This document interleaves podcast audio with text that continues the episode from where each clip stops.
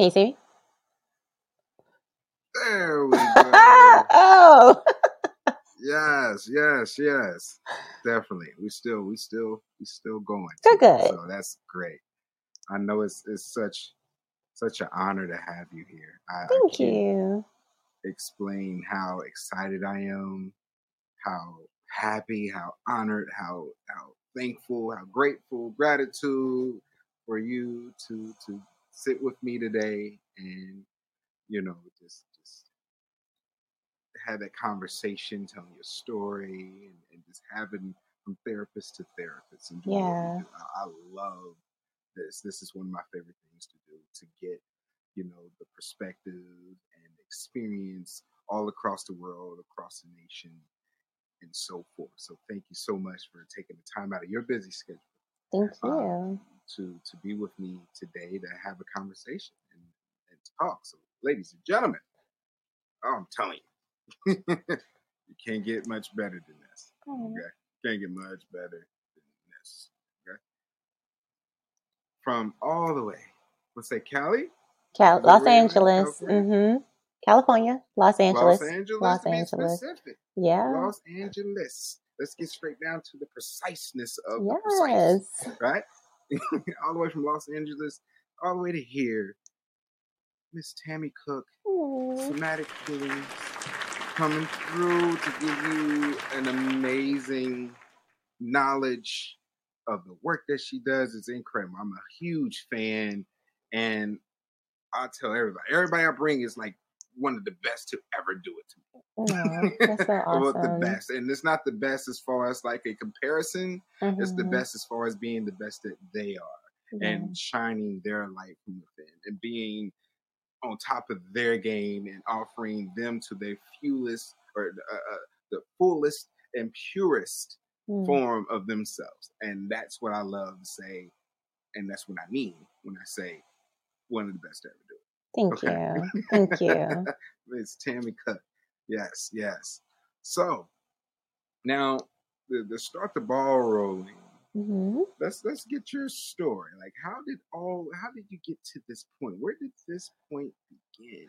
Like, how did all this? Uh, um, that's a very what point? Um, that's a very long. It's a long story. I will try my best to condense it. Ever since I was Oh a no, kid. Just so you know, to keep people engaged, you know. But um, ever since I was a kid, I absolutely was fascinated with the human body. Like fascinated. I studied it like it was my nature because it is my nature. But I would just study it. I wanted to know it. I want to say honestly, kind of where it started was when I got hit by a car. So when I was five years old, I was hit by yeah. So when I was five years old, I was hit by a car. It was a very intense accident. I broke both my knees. I got my teeth knocked out. My tongue was severely bitten. My head was bust open. Um, I was a f- really unnoticeable to who I was as that little kid. So, you know, I remember wanting to go with my sister. We was going to cross the street, and then the next thing I know, I'm laying on the ground and I'm being asked all these questions. And I'm just like, why are these people surrounding me? Why they keep asking me what's my name? Why they keep asking me all these questions? Is that my blood on the ground? So I'm trying to process what happened to me at five. And um, they was like, you know, who you want to ride in the ambulance with you? And I asked for my priest to ride with me at the time. And again, this is all coming up to the the big story. And so with me driving in the um, ambulance with my priest, I just remembered this moment of stillness and silence. So all I could feel at the time was that my legs felt like someone cut them open and put bricks in them. I didn't feel the pain in my face. I didn't feel pain. I just felt heaviness in my legs. And again, I'm not aware of what's going on. So I went to one hospital and I remember them about to take me out of the ambulance. And literally, for whatever reason, they put me back. Like I didn't come out. And it was like, we got to go to the other hospital because I don't think they had a, a pediatric for kids there. So, um, yeah, it was an orthopediatric, something like that. So I had to go to the other hospital. And so I'm just, again, I'm very alert of what's going on. And I just remember being on the actual table and all these lights are on me. And I remember them pulling out scissors and cutting my clothes off. And I was so upset because I had my favorite outfit on. Judge me, I don't care. But I was, I had my favorite outfit on, and I was like, I remember looking at them. It's like, do you have to really cut this off? I mean, we can easily pull this off. And it was like, no, honey, we have to cut this off. And I was like, really? And he was like, yeah. I was like, oh, okay. And then, and then I just remember um, getting a CAT scan and that's when I threw up in the CAT scan. So I got like really sick in the CAT scan. And I'm just like, again, my little body's trying to process everything that's going on. And then I remember my, um, I think my, ooh, who came first? I think my father came first. And I was just laying in the hall. Why am I in the hallway? I don't know. But I'm in the hallway with a sheet on. And I knew I was naked underneath, right? So my father comes and he's like, oh my gosh, oh my gosh, oh my gosh. And he lifts up the sheet. I'm like, don't lift up the sheet. Don't lift up the sheet. Like, oh my gosh, you're naked. And I'm like, ah. and then my mom comes. I told you I lift up the sheet. And so my mom comes in. She's like, oh my God, baby, what's going on? And then I'm like, don't lift up the sheet. Don't lift up the sheet. And she lifts up the sheet. Was like, oh my God, you're naked. And I was like, why aren't nobody listening to me? So dad just said Oh no.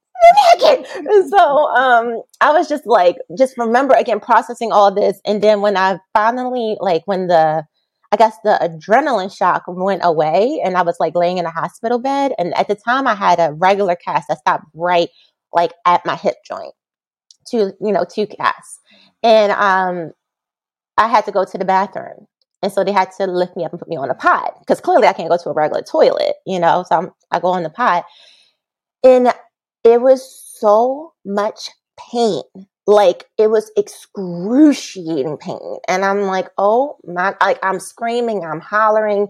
The nurses feel bad and they're like, oh my gosh, this cast is not working because she still feels pain. Like she should not feel her legs. And I could feel my legs. And I just remember I had to get off the pod because I was done urinating and I was just like, no, I don't want to. I don't want to because I just knew the pain was going to kick back in. So then the pain obviously kicked back in. And so luckily I was able to go back into the operating room and that's when they gave me a body cast. So that's when my cast stopped right below my floating ribs. And so at that point I can't sit up no more. And there was a pole in between my legs. And so that um, my legs could stay in place because the pain was coming from my legs being able to move at all. So they put the um, rod in between my legs. So I'm pretty much in these streets open for business as a kid. It's just, and so like the whole level of just not being exposed, being exposed and like really not even being the version of yourself. Can't sit up, can't walk, um, can't eat because I'm being like fed through tubes and stuff. Um, constantly having a nurse come in and checking in on you, seeing your family being like really confused and upset. And I'm like, what do I look like? Because just seeing their faces was disturbing. And I'm like, okay, I know I'm clearly there's a lot going on, but what do I look like? So I asked my mom, could I see a mirror? And she was like, when I show you this mirror, I need you to know that this is not how you're going to always look. You're going to heal, but you need to know this before I show you this mirror. And I was like, okay. And she was like, I just really want you to know this. Because again, my mother knows what I look like. Everyone else knows what I look like. I don't know what I look like. And so she shows me the mirror and my eyes well up and I start to cry because I see stitches in my forehead. My tongue looked like someone chewed it up and spit it back in my mouth. My teeth were missing. I have stitches in my lip. I have stitches in my cheeks. I have like, I literally do not even look like myself. I look down. I have a cast up to, you know, you can't see my hands, but like up to like, you know, like I said, literally right below my floating ribs. I can't sit up. I'm just like, okay, this is going to be a journey. So obviously I wasn't in school for that time. I was home tutored. I was in the hospital for a minute. Then I had to go back into the process of, um, once I got my cast removed, learning how to walk again. That was a journey. And I remember, again, my mom was young. She just probably quite couldn't grasp what was going on. But I remember when they took the cast off and I had chicken pox while I had my cast on. So, um, that was a whole nother story. So I was like scratching my legs with a pole. So I always had all these like little thank you cards from all my classmates, and it was like these long wooden poles attached to it. So I snatched it off and I stick it in my cast and I would scratch my legs because it would itch so bad. So I couldn't get an oatmeal bath on my legs. I could only get it on my upper body. Again, it was a whole journey. And um and then when I got my cast off, my legs were so skinny. I'm already thin, but my legs were so skinny. They were so hairy. They were green. It was disgusting. And again, I'm looking at myself like, oh my gosh, am I going to be this hairy? Like, I'm only five years old. Why do I have all this hair? And my mom was like, it's going to all get better. It's going to all get better. And so um, we're leaving out, and she decides, for whatever reason, to put me on the counter like to sit me up on the counter, not realizing my legs were broken at the knees, woman. And so I went to bend my knees. Oh my God, the pain. I was in so much pain. I'm screaming. My mother's like, oh my gosh, I'm so sorry. And so, um, you know, she, she put me in a flat space so I can't like bend my knees. And I said, you know what? That's okay. I'm not going to bend these knees ever again in life. I'm going to learn how to walk with straight legs. And my mother was like, You can't do that, honey. Like, you have to bend your knees. I'm like, No, I'm good. I'm good. I will learn how to walk with straight legs. Mind you, I'm five having these conversations. Why do I have so much rationale at five years old? I don't know. But this was like, I was really stuck in my mind, like, this is how it's going to be. So, long story short, I wound up healing from that. And I was good, you know? And so um, I say it to say, because of that situation, how well the doctors took care of me in that setting, how phenomenal like the nurses were, how loving everyone was in that setting. I'm like, I want to be a doctor when I grow up because I want to save people lives. And so from kindergarten all the way up to freshman year in college, I was prepping to be a doctor.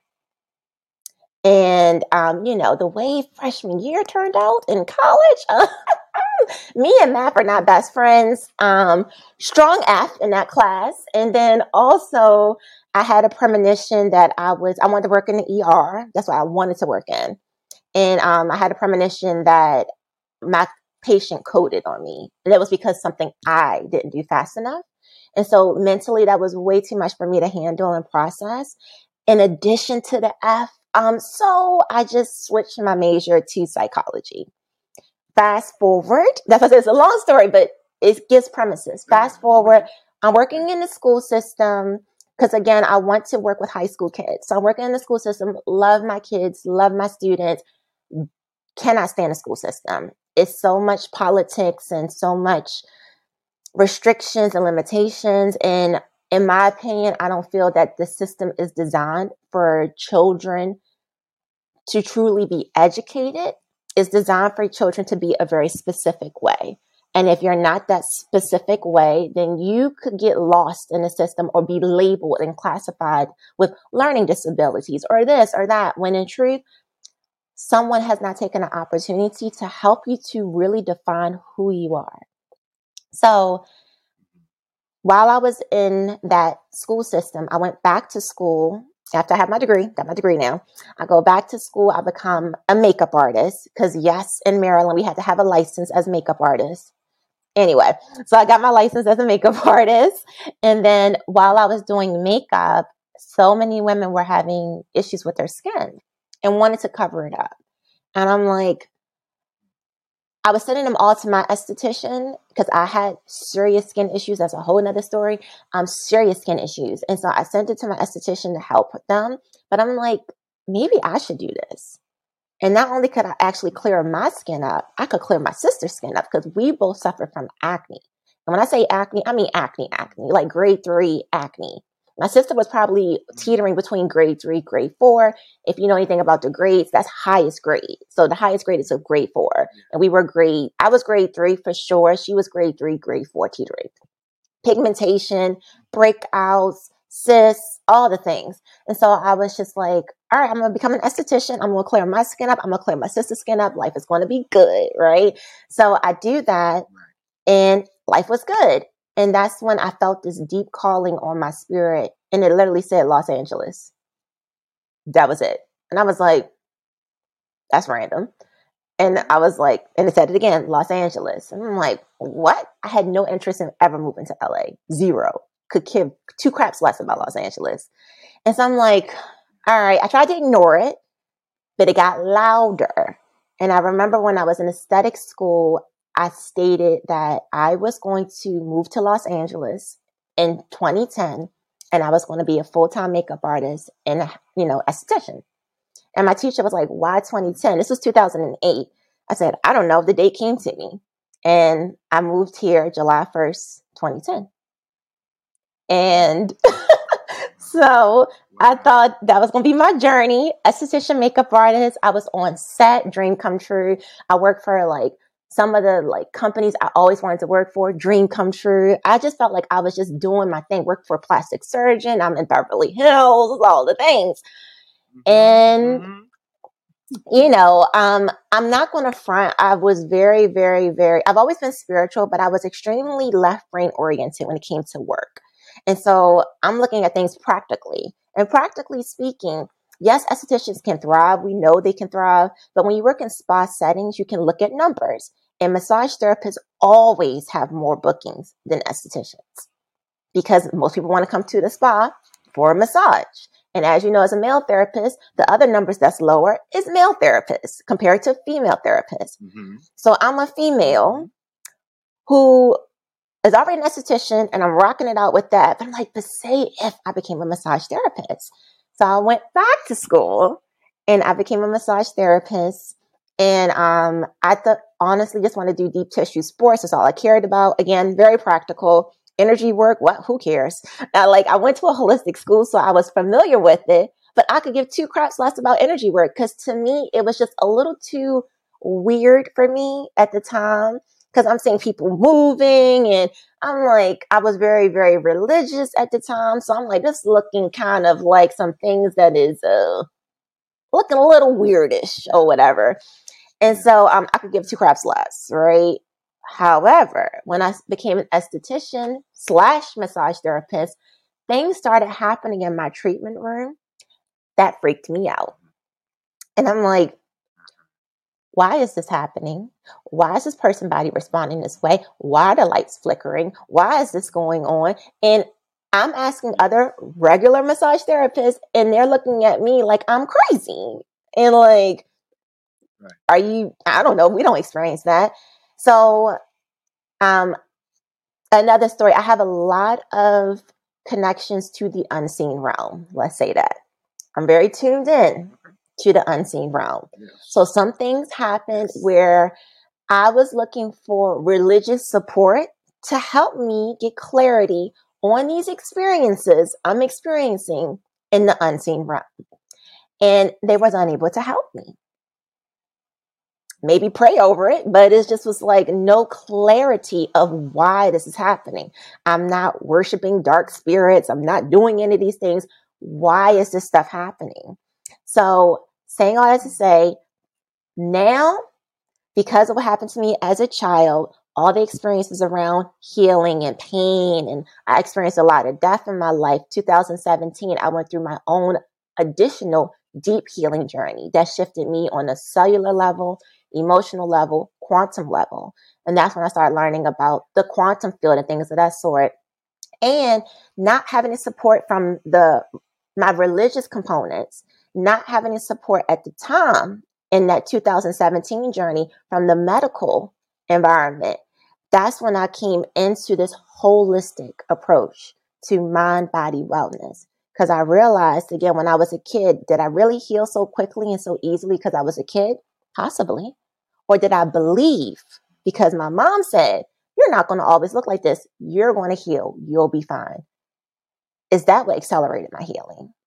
You know, and same thing, like, you know, me being an, a massage therapist, was this stuff happening in the treatment room to scare me? No, it was awakening me to a realm that I had familiarity with, but I had no personal experience with.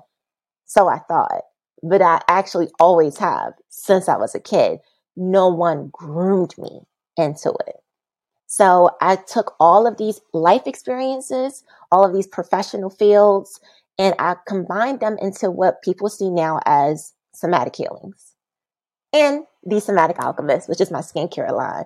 So that's like I said, it's a long story, but it's kind of how my story came about, it is complex and I can't simplify it. And there's so many other variables that have played a huge factor into why I think the way I think, why I move the way I move, why I treat people the way I do, why I look at life the way I do.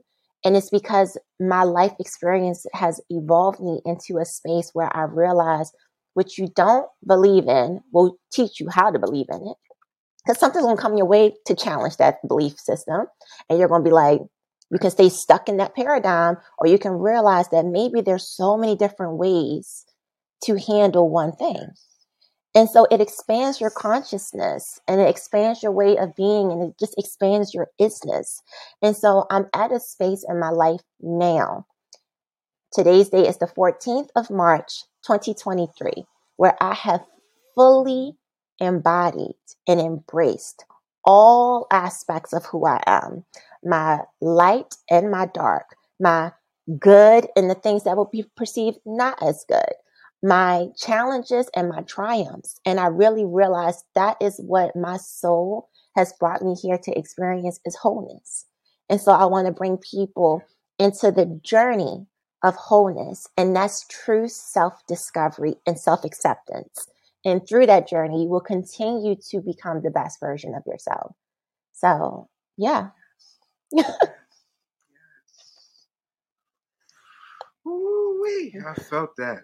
Mm, I felt that.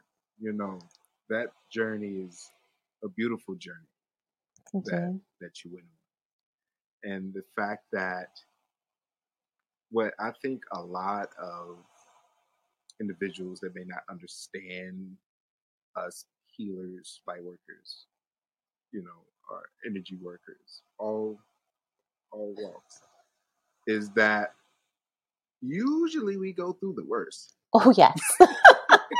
oh my gosh, yes. We usually go through the all time like, how is this happening to you? Mm-hmm. Type of of lifestyle, you know, and it can be, you know, like for the for the as such a young age and I can't even imagine. I, I still can't, can't imagine. imagine. Uh, I went through it. Empath. So right, you know, but me being an empath, like when you describing it, I was feeling all of that. That's mm. why there was sometimes where I had to look off. I was like, because I was feeling that pain. Yeah. I was like, oh my god. I mean, not one hundred percent. I know it was way worse than you know what you know what you went through compared to what I feel. But the fact that I can connect with you, and it seems like we, you know, the normal format that the world tries to format us, mm-hmm. you know, and, and to get us to follow the regular schedule programming from the school, from this, like a lot of things are set up for us to not really be ourselves, just to yep. follow orders. Yeah. Like similar, like what you were saying. And then, you know, it's funny how the universe and everything comes into like saying, "All right, that's enough of that. Come on, mm-hmm. going this way." Like, mm-hmm. wait, which going what, what what is going on here? And then the normal thing because we've been programmed to uh, just look it up on Google or talk yeah. to somebody or this and this and this. What I just realized and found, and it's probably around your 2017, 2019, you're referencing that year of accepting your wholeness mm-hmm. and understanding when you're on this journey that you can't necessarily go to anyone else, even if they're like minded, even if they're mm-hmm. going through mm-hmm. their own energetic, holistic, deep energy, even if they're going through all of that, you still, your journey is yours, mm-hmm. right? And what I come to find out is with all of that, that's where I'm at. I am now mm-hmm. of learning how to continue to look within. Yeah. I, I just found out a lot of information about myself that I had no clue. no clue that just blew me away. Mm. Right? Dang it, I did it again. I did the gestures. I got a new camera, so I didn't. If I moved, it would have fallen. Oh, okay. Because I talk with my hands a lot. Oh, I so do too. It's a little, it's a little thing. Yeah, yeah, yeah. So with that, it's a lot of things that happens and looking within a lot of information and cleansing and clearing up that stuff like we was talking earlier Mm-hmm. like really doing a self clean cleanse to get me to the point to be as clear of, of a vessel as i possibly can Yeah. to be able to tap in the way um, because that's a huge portion Yeah. and i'm able to tap in but i'm working on a, a stronger connection Yeah. a deeper you know and be getting to the point to accepting myself 100% fully it's like i got some work Ah, right y'all. and Mm-hmm. going through that transition that you've been through years ago hmm um that's the point where i'm at now but the work is like there Mm. so if that to clear that all up when i work i can see familiar and others working and i know what their energy look like i i, I know it when i Mm. saw you work i was like ooh she has it she's there you know what i mean Mhm. it, it blew me away because i recognize let's go a little deeper i Hmm. recognize the frequency of it Hmm. Tell me I how. recognize it's tough to even put in words. Mm. You can tell it's it's like witnessing. It's like knowing someone that can sing and someone that's singing from their soul. Mm. Mm. Yeah. To kind of give an analogy of it, there's plenty of talented artists. Like, oh my gosh, that's a good song, but you get those certain ones Yeah. when it comes down to someone like uh, what's her name that did the um they got recognition by Jamie Foxx. Uh, I want to Hmm. say uh Inko. Oh, oh. That short hair. Yeah, yeah, yeah. She sings from the Oh, yeah. Oh, yeah. You you you you you feel it. Yeah, you do. And anybody can feel the emotions or or someone like Whitney Houston Oh. Mm. when Yeah. she, you know, before Bobby. Before Bobby. Well, Whitney Houston. yeah. right? Yeah. like you can just tell if you're tuned in, but only I, most of the time, because I don't know if others that's not tuned in are able to see it as well. But because I'm tuned in, because I'm also working uh, with Source Universe hmm Collective, I can see because it's like I'm I'm working with it as well. It's like, Mm. oh, you got you oh, you know, it's connected. So that's that's the best way I can, can That's a even great analogy. for our listeners that may not understand what we're talking about. Yeah. But the ones that do, they know that Mhm. you have the touch. Your touch is not just a regular touch. Your touch is not mechanical. Your touch Mm-mm. is not um just formatted, you know, workshop, book smart, regular cookie cutter type of okay, you having shoulder problems, we're gonna work on your shoulder. Yeah. You're connecting with your touch. That's a whole nother thing. hmm right? And the way you connect, it's almost like you're massaging, but you're connecting more. Like it's a connection and your intentions, your energy, your your your love, your energy center, like it's like it's all of it's being poured into your hands. And when you move, you move with such conviction, you move with such flow. It's not about the contact. The contact is just mere connection Mm. when you work, right? hmm And it's being resonated. I see it resonate with your clients, and I was like, this is some amazing. Oh, you, you I'm I'm I'm a huge fan. Oh, I'm such thank a fan of your you. I'm such a fan of your work. I, you know, that I I re, I've been I've actually been watching your work for quite some time. Oh, Um, and you know, commenting, you know, on Yeah. I'll say a good good seven eight months. Oh wow. And you know, and just being like, oh my gosh, this is this is godly. like, oh my gosh, like I gotta I gotta come to LA. I gotta experience that myself because everybody is just going. They're not. They're beyond relaxed. It's not even just your.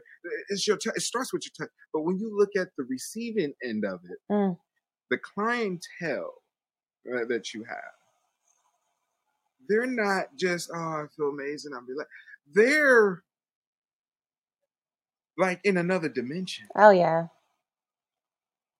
You know what I'm saying? Mm-hmm. Like they're they're gone. They're beyond that. They're in another realm of healing. Like they you literally took them to the happy place. Yeah. Forget the imaginary, they're there. They're there.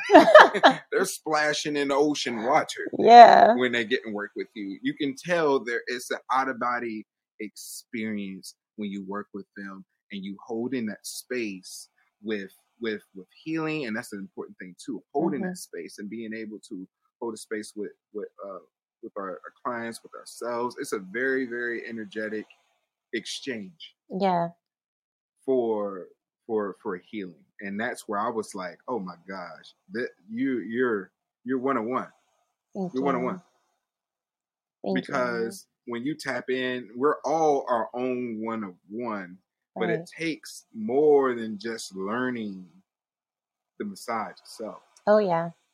That's the tools, that's the utensils, that's the pots and pans and the you know, the chopping board. You can have all that. That's fine. You yeah. But but the way you cook. Yeah. it's your own. You know what I'm saying? Yeah. I can give you, you know, all these seasonings. But the the way you put this and that and this together, combine that. Oh, I don't need this, a little bit more of that. Yeah. You know what I mean? It ain't just salt and pepper. It's that extra spice that only you can produce. You know what I mean? Mm-hmm. And the way that you do. Yeah. And that's why I'm like, I, I'm, I'm so excited. I'm so excited. I've been coming across a lot more around the nation mm. of like us that's mm. doing amazing work.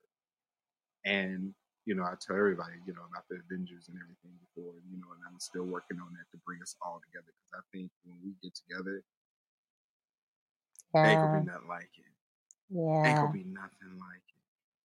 So like, like when when you're in your sessions, right? Mm-hmm. Like, is there a certain like describe like how you feel. Because like when I'm mm. massaging, I'm in mine. Sometimes my eyes are closed. I'm in the music. I'm in the mm. vibes. Like how how is it with you on the receiving end, on and giving end of giving the session? Like how is it? Like describe that experience. Like what do you go through? What do you feel? What do you see? I would say an eclectic journey because it's very different based off of the person I'm working on. So, like, if I'm working on someone who's more athletically inclined, they are um, like truly an athlete, like a professional athlete, um, or into sports, like really into sports, or they're a trainer and they really condition their body. I keep saying really for a reason because there's a difference between people doing it recreationally and someone who like lives that life. Their energy field will create a whole different surrounding where I tap into more of that like sports, athletic massage. I'm like doing my cupping. I'm like even how I do things. I'm like, how did I just do that? Like I'll be trying to figure it out because it's their energy field that is accepting of that type of work and that's what it's calling for. So I don't know if you've ever seen, like I've seen it in my videos. Sometimes I would like hesitant to post it, but I'm like, I'll post whatever. Sometimes you'll see my hands and then it's like they divot and they go a different way. Where I'll like about to do something and then I come pull back. And it's because my brain would be like, okay, we're going to do this next. And then my hands are like, nope, we're doing this. So they have their own mm-hmm. communication and their own expression. And then my mind comes in with like the actual logical, the book studies, like the things I know. But when the heart opens up, the hands flow. So, um, like I said, those types of people, some are very um, in tune with like spirituality, but they're so in tune with their bodies. Like they work with their bodies, they move their bodies, they they feel into their body. So the work needs to resonate with the body. It needs to honor the body. Then you can tap more into like the mental, emotional, and spiritual, but they're coming to you because this vessel that they use, they're trying to move this better. They're trying to work with this better. They're trying to connect with this better. So help them in their betterment through that. That's when the other flow can come through. So that's a very different session. I love those sessions, low key. Like I don't, sometimes I don't get those as much, and when I do, I can, I feel like I can go in in a different realm, and um, than I used to. And when I used to work at um, my old job, where it was like a sports club, so it was like trainers and massage therapists. We were all one. I used to love working on the trainers because again, like the way I would maneuver and work with their body would be so different than the rest of my clients. And so, and they would could literally test all of my work. So they'll go back into range of motion and immediately testing to see did that area open up or how much are they able to move into it. So their kinetics and their body awareness honestly helped me to be a very technically skilled professional because they're going to test it off the break. And they mm-hmm. also, they were the ones that taught me how the misconception of pain after their session or pain after a session could be misinterpreted. Now, I don't work deeply to put people in pain. That's not my style of work. I have a deeper connection on the body. I can go all the way down to your bone and it will not feel invasive. It sounds crazy, but it is a technique that you can do that. Um, however, sometimes when you start to open up channels in the body that has been sleep for a long time, now it can be able to fire and communicate. So now you try to go into those old moving patterns you used to do, but now because that muscle has activation now, now it may feel like that area of your body is sore or painful and it's not. Especially if the therapist wasn't digging into your tissue abrasively and they were just like opening your tissue up, maybe now that is an opportunity for that muscle to finally be expressed within its expression because it's been unexpressed for so long. So it was the trainers that taught me about that. It was like, I didn't realize that my glute med couldn't even fire all this time until you opened up like the lower limb of my legs. And now I have better anchoring and now I can actually activate my glute med. But it hurts because I wasn't able to activate it this whole time. So I'm like, thank you for the clarity because I don't know. Like, I don't know my body that way. I don't. I wish I did. I'm going to get there. My trainer that I love, if you're looking at this, I'm going. We're going to get there. We going to get there.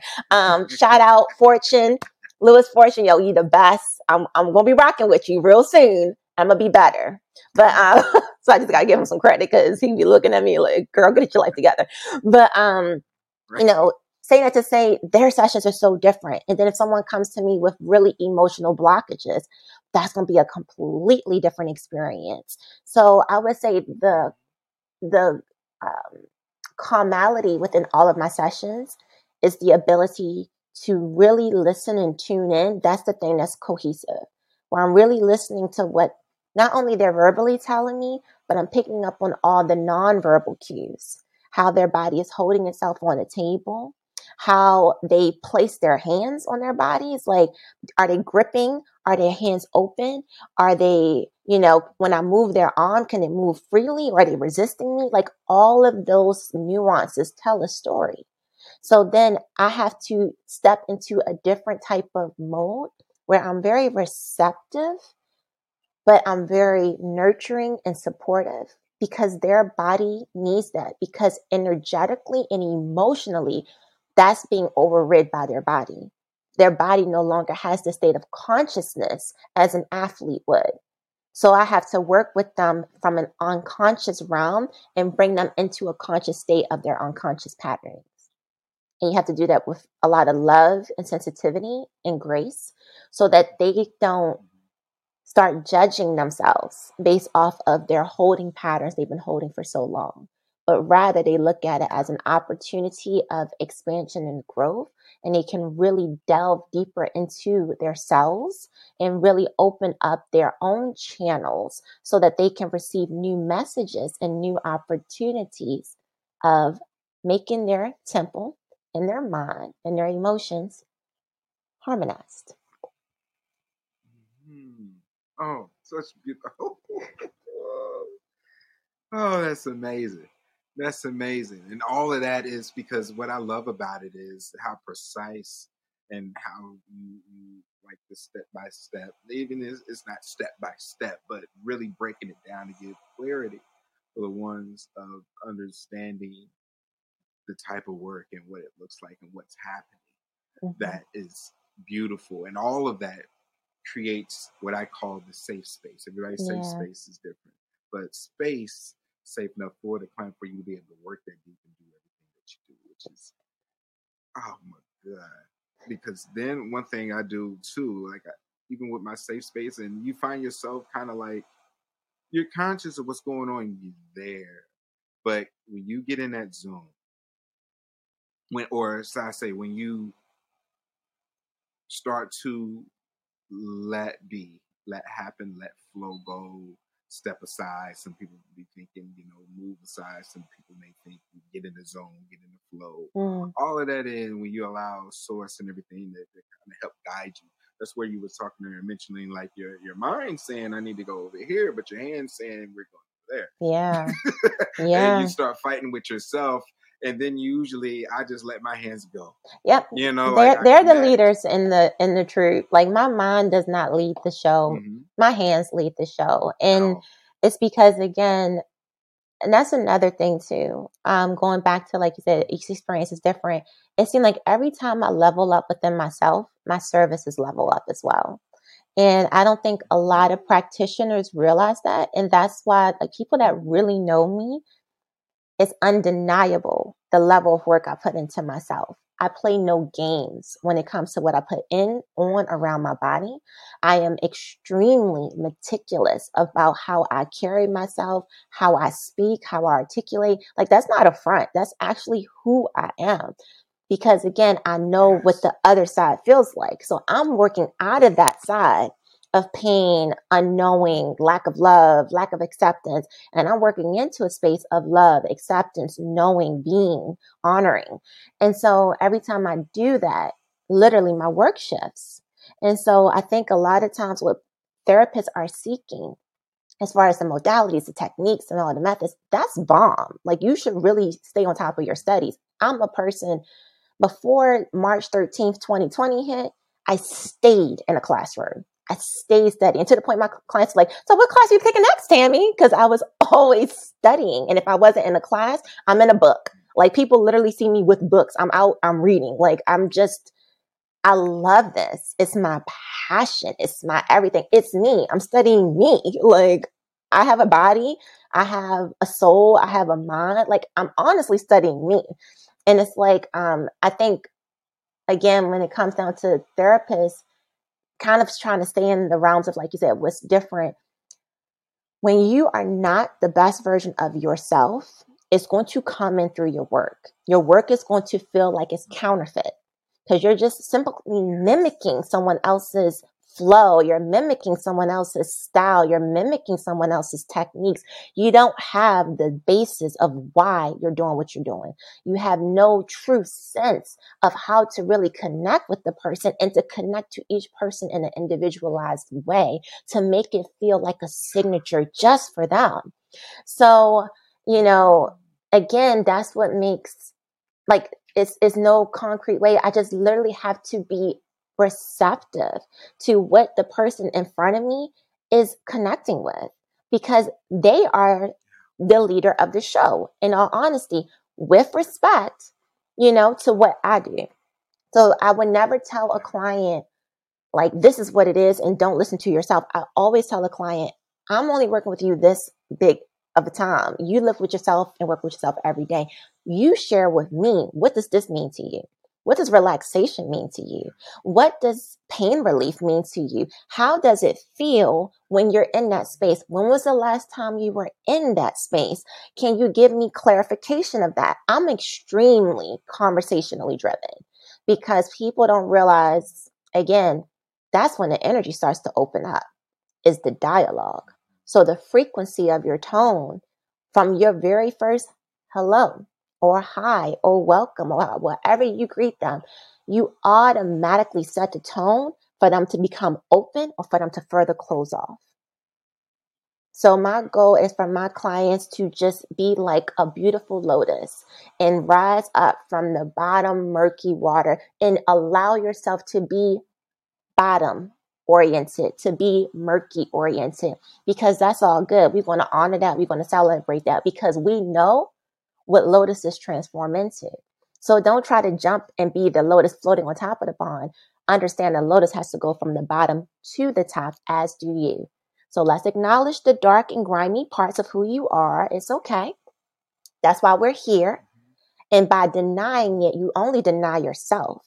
And I tell clients, you don't have to tell me these things out loud. I don't need to know. But when I ask you a question, I'm asking for yourselves. I'm asking for your soul. And you can answer that internally for yourself so that your true transformation process can take shape. So you can save your face so you don't have to speak to me aloud, but you speak to yourselves and you tell them the truth. And when we get into that treatment room, your body will start to open up into the potential of which it can stand in because it's finally been seen and it's finally been acknowledged for its whole self. And now it's going to be gifted the opportunity of stepping into its whole self because you've given it permission to do so. I had a moment. No, take it. This was for. this is what we're here for. Take all of it. You go. You. I, will give you a high five. That's what I'm telling you because you went there. That's why I was like, yes, yes, yeah, definitely. And, and like one thing that you said, you know, that I piggyback on, as far as like starting with the dialogue, like with me, I, I, I tell my clients, or I try to tell them as much as possible, like, um, try not to show up to your session for me mm. more than five minutes prior. Mm. The reason for that is to me, once I see, once I literally visualize, like see you, it starts. Mm-hmm. Mm-hmm. Right? The connection, the tone, I'm already analyzing what I'm seeing. I'm, I'm reading your body language. I'm reading how you're moving, how you, you know, everything starts. Yeah. And then, you know, the dialogue and the questions, and then it builds up to what you just said. Mm-hmm. So to me, because, uh, you know, I am, uh, I don't know if you know a lot, you know, I just found out about myself. I'm a um, projector as, mm. as far as a, a human design level of understanding that I'm a splenic projector. So I have a certain amount of energy to use. It's not ongoing energy. Like I gotta, you know, it's limited. Mm. So I need to be able to like recharge after a session. Mm. So I mm. gap my sessions to give me a minute to disconnect, to to put some energy back into me, to kind of breathe, to kind of get myself together to, to prepare for the next. Yeah. And I try to inform my clients because I know they're anxious, they're excited for the work mm-hmm. that you do, they're excited for the work I do, that type of work. That's what they're, they're so they, they get so excited. They may come 20, 30 minutes. I'm like, I'm not even done with the last session. Yeah, yeah, yeah. oh no. Yeah, yeah. I'm gonna get to you. I promise. I got you. yeah. But don't don't do more than five minutes. Yeah, because yeah. at the end of the day, the way I have my stuff set up, you know, kind of going, bringing it down. I know we're so high right now. I'm gonna bring it back up, but uh, to bring it down, like I try to get all of the business stuff out the way. Mm. The, in- the intake is done, payments done, all that stuff is done before you even get here. Oh, that's bomb. The booking session. You know what I mean? So, because mm. to me, I think once I get you to that state that you're that you're talking about, once once we get to that state, I don't want you thinking about anything else. I want you to spend that time being with yourself, being how you feel, being in your thoughts, being in that zen, being mm. in that state. I don't want you to be like, that was good, right? So uh the rest of the payment, uh, you know, I don't want that. Mm. you know, it's like, let's get all this out the way. Mm. So when we put the work in, you can stay with that work on for the rest of the day and so mm. forth. That's right? lovely. So, you know, it, it, you know, it's a it's a thought, you know. Mm-hmm. Uh, but doing that is like that's why I tell them like there's no reason. There's there's no extra work you have to do. There's no extra form or paperwork. There's there's none of that. Is once you show up, we'll start a little bit of dialogue that take maybe 30, 40 seconds. Mm. And then it's like, okay, you know, that's if I have questions on what I read on the intake or etc. Or whatever. And I one of my questions I tell them is like, how would you like your session to go today? Like Mm. what, what you know, what is your focus? Mm. Where do you want, you know, are you stressed? Are you, you know, you having pain in your shoulder Mm. or, you know, mentally drained? Like, where are you? Yeah. you know, and it's like, Mhm. well, I want this, and I'm not gonna do this and that. I'm like, that's what we'll do. That way, that's why I mean, like, it's customized to them, and then based off of that information, I'll, you know, say maybe they only want back work or something like that with some, and then I love the ones that, that allow me to flow. You know, I have the range as well, um, but that'll give me the boundaries of where they want me to do what I do. Mm. And then, you know, for the ones that's like, look, I just do your thing. I'm like, we get to go there. Yeah, yeah. we get to go there. Let's go. So then, you know, I step out, boom, let them get undressed. So I'm out here, you know, in their comfort zone, you know, comfort level, face down or up or whatever. And then from there, from the initial first touch on, the hands take over. Mm. You know, the only Mhm. time I let the mind interfere is like, oh, she don't want that or he don't want that work. Yeah. You know what I mean? Nope, leave the feet alone. That's the only time it's kind of like, uh, I gotta pull you back, hands. You can't go Yeah. there. Yeah. But other than that, the hand take over, and it's it's you said that so. I hope y'all didn't miss it. We rewind it back. I can't even read. Rewind. Rewind it back and listen to what how you you displayed and and taught that, showed that, explained that. So I can't even replicate. I don't even. Want, I, I'm not even gonna be able to do a justice on what you just displayed and just communicated with how it works and how the flow and the step by step is is it's incredible. I I mm-hmm. need. I need a, I need a session. You do. You I'm just gonna scream. do. I I mean, a people session. Fly in a session. I gotta come all out to LA. the time. It's it's and that's mm-hmm. honestly that's why I I always knew my work had to be some type of different, but I didn't know what it was. But when I would have people flying from different states out the country, I'm like, "You're from where?" And they would, you know, want to get a session with me. I'm I'm always extremely flattered by that because I'm like, you couldn't just go to your hometown and find someone. Like you're flying across the country, you're flying from another, you know, literally from another country to get a session with me. Okay, thanks. Like I'm just Yeah. it but it made me realize the depth of my work goes beyond the hands. And that's what I know, Yes. you know. And again, people, a lot of people I attract are either they're trying to get on a journey, they already on a journey, they've been on a journey, but they're stepping into a space of self-love, self-discovery, or they're already in that space and they want to continue to magna, you know, magnetize upon that. But that's generally what I attract. I don't even attract people anymore that it's just like, oh, my shoulder hurt, work on my shoulder rarely I even attract that in. And I think because of the way my Instagram displays my work, I think the reels have helped even more because I've always written it out in my caption. But I think a lot of people may not read the Mhm. caption, they'll just look at the visuals.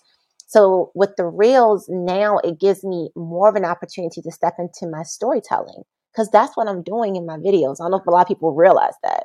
I'm not just, I'm not the massage therapist that's teaching about technique. I'm not the massage therapist that's like, oh, your shoulder hurt. Let me show you this technique. There's a phenomenal amount of massage therapists that's doing that. I'm telling you a story. I'm showing body work through my form of art. It's my art. And so I'm communicating to people about how the body communicates to us as professionals, how it's trying to communicate to them as an individual and really the complexity behind what we really offer and not just a rub down or not just, you know, someone just digging into your tissue like you're a piece of meat. Like there's actually a lot of technical aspects to what we do. There's a lot of emotional aspects to what we do. We are literally therapists, hence the name massage therapist. Like People Mhm. are coming out and they're telling all that they are. And when they don't verbalize it, the body snitches on them and it snitches and tells them exactly what they are and what they're not. I feel like the organ that yells the most is the kidney. I don't know why. Maybe I just pick up on the kidney easily, but that's the only organ that has physically hit me back on many occasions. I'm like, Mhm. did the kidney just hit me? Like, it does not like Right? To be pressured. Like it will kick you right out. You'll be doing a glide and be like, get out of here. And you're like, oh my Right? it's the wildest get kicked all the thing. You get kicked too. Like I'm like, it's like a little, it's like really a living thing. Like you make you you you really Right. realize how your organs are living. Because like I said, I, Right. no other organ has hit me except the kid That's why I know where they are. And I'm just like, there go the kidney. Mhm. And um, again, people don't. It's like a little, like a little flick. It is. It's a It's like, flick. go down. It's like It's like, get off me. You don't know me like that. Put your hands all up on me. I got too much on me. Back up. Like it's like a little gangster organ. Like right, right. gangster organ it's- kidney. It's a red and blue guess. It, is. They are definitely that- that- that little stroke, and all of a sudden, going that stroke, you get a little, Yep. Like back up. Ease you out. know, like what? Yeah. So um oh my gosh, it's just it's so funny but you know, like I said when it comes to the the body it just communicates and it talks and I just like I said I love to tell the story about that. I love to share with people that we are really we've oversimplified ourselves. We think that one TikTok video is going to fix everything. We think that one Instagram post is going to fix everything. I tell people that come see me, it's a reason why it's called a healing journey. It's going to take you through a journey Yeah. of self discovery. Do not be surprised if this journey takes you for the rest of your life. Don't be shocked. Don't be shocked if you're Mhm. 10 years in and stuff comes up that you thought you already resolved. Don't be shocked. If you can look at it as an opportunity, I use that word a lot because if we change our language with how we perceive things, it changes how we receive it. So if we change how we perceive it, it changes how we receive it. So if I say to a client, look at that as an opportunity, an opportunity that I can further delve, delve deeper into myself to learn, an opportunity to realize that I thought I got over this and I haven't even scratched the surface, an opportunity to know that if I'm this far into my journey and I'm like this much better, then that's an opportunity I can get even better. Like I can level up some more. What? Okay, let's go. You know, like if we can make it a form of excitement rather it being daunting, because again, a lot of people look at the healing process as you just meditate and all your worries go away. You just manifest this mm. car and it just pops into your energy field. Okay, that's a possibility. That's a possibility. But what, again, a lot of people don't talk about is if 90% of your whole experiences is based off of your subconscious mind and 10% is your conscious mind, then how are you manifesting? Maybe that's why things keep coming your way because it's unconscious. So I just think like Mhm. we've just, we've westernized these things.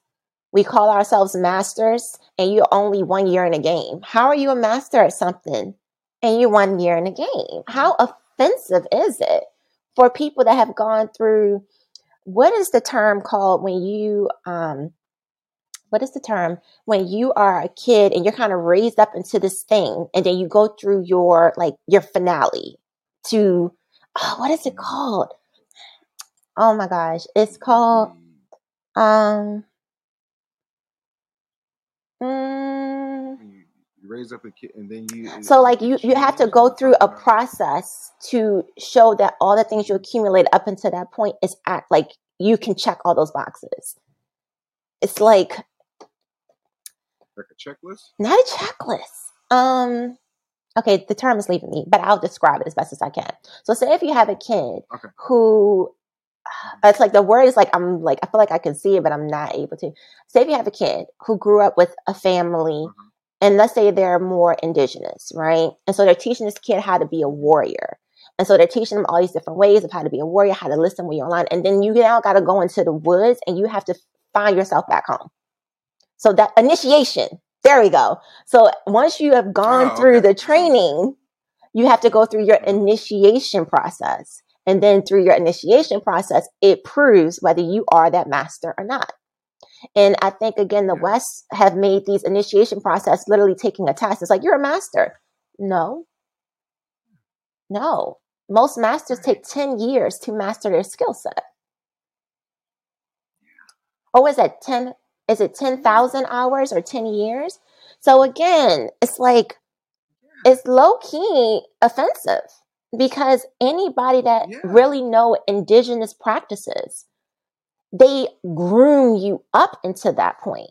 And then you take that mm-hmm. test to show and to prove mm-hmm. that you have learned all the things you have gone through the whole journey and now you have arrived. Now you are the sage. Mm-hmm. Now you are the shaman. Now you are the Reiki master. Now you are these things because you've actually gone through the journey of everything it needs to really embody that expression. That's my opinion. That's that's that, that that's an amazing opinion. I think that I've never. That's the first time I've ever looked at it. I've probably mentioned about it, but with, with different wordings. But like you said, you know, the perceive, the. That's an amazing perspective because the ones like you know, like what you do, what I do, others that's on this, we we refer to it as the journey, right? Mhm. It's, it's deeper than just learning the practices because we understand. It was about a year ago, about a year, year and a half ago, where I was like, "There's another level that I'm not that I'm sensing. There's a there's a a higher version, Mm-hmm. right? Mhm. Because I'm I'm very new on my journey, and I was like, I feel it, but I don't. I was trying to figure out like, what is this I'm feeling? Mm. right? And what I realize is what I think a lot of us that's either further along on the journey or on this that's on a that, that's even aware that they're on Yeah. a journey. Let's start there. Yeah. that's even aware about it. Okay, realizes that one, you can't go. There's a ceiling. You Mm. can't go higher until you work on you. Mm. you are the one that's preventing you from getting to what it is to learning not just what it is to to to learn learning how to look within self learning you know how to master skills learning how to be more clear more in tune you got to learn all of this like it's like wait a minute i got to be a better me Yep. that's where it starts and kind of like what referring yeah you can take all these classes and learn these modalities and you can keep doing all of that but eventually it's going to be like what about you though Right.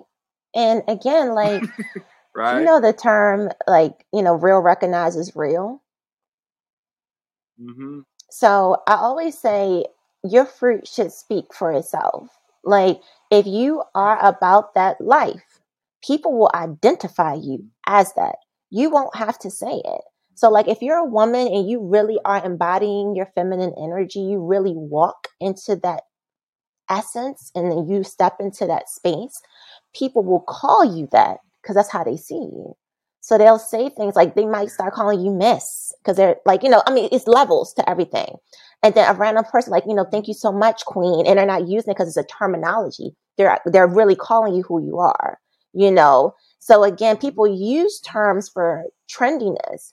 But again, when someone is really embodying that, people will call you that over and over and over again because you have taken on that form and you've embodied that essence. And so now you are recognized accordingly. Instead of having to like speak it out. And I feel like we're in an era where everyone yells who they are. I'm this, I'm that. Look at me over here. I'm so this over here. I'm just chosen one. I am so like like we Right. we have right created this false sense of hierarchy. And it's like, you know, Yeah. I tell people all this, like people like, oh, I want to do what you do. You want to go through what I went through? I don't think you do. right I don't think you do. so you want the fruits of my labor. You don't want to go through what I labor to get to that fruit. You know? And mm-hmm. again, it's just mm-hmm. it's you get to a, I'm at a point in my life where I'm like, we got to stop being disrespectful unconsciously. We got to stop because we just dismiss so much of elders. I'm not saying I'm an elder, I'm far from it, but I'm saying like we dismiss elders in our in our society. And it's like, but they've gone through things that you haven't even explored yet. You don't even know. And it's not to discredit what we call beginner's genius or what you might have someone who's like, yo, you're so skilled. But I'm quite sure you as a professional, you were probably light years away from when you first started as a massage therapist, even if you were good at what you did. Like you might have been skilled, like real good with it. And now you're like, oh, I was good, but dang, I wasn't on this level, you know? And it's like, you know, and you'll continue to evolve. And I can say this from a space of like doing what I've been doing. I've been an esthetician for now 15 years. I've been a massage therapist for now 10 years.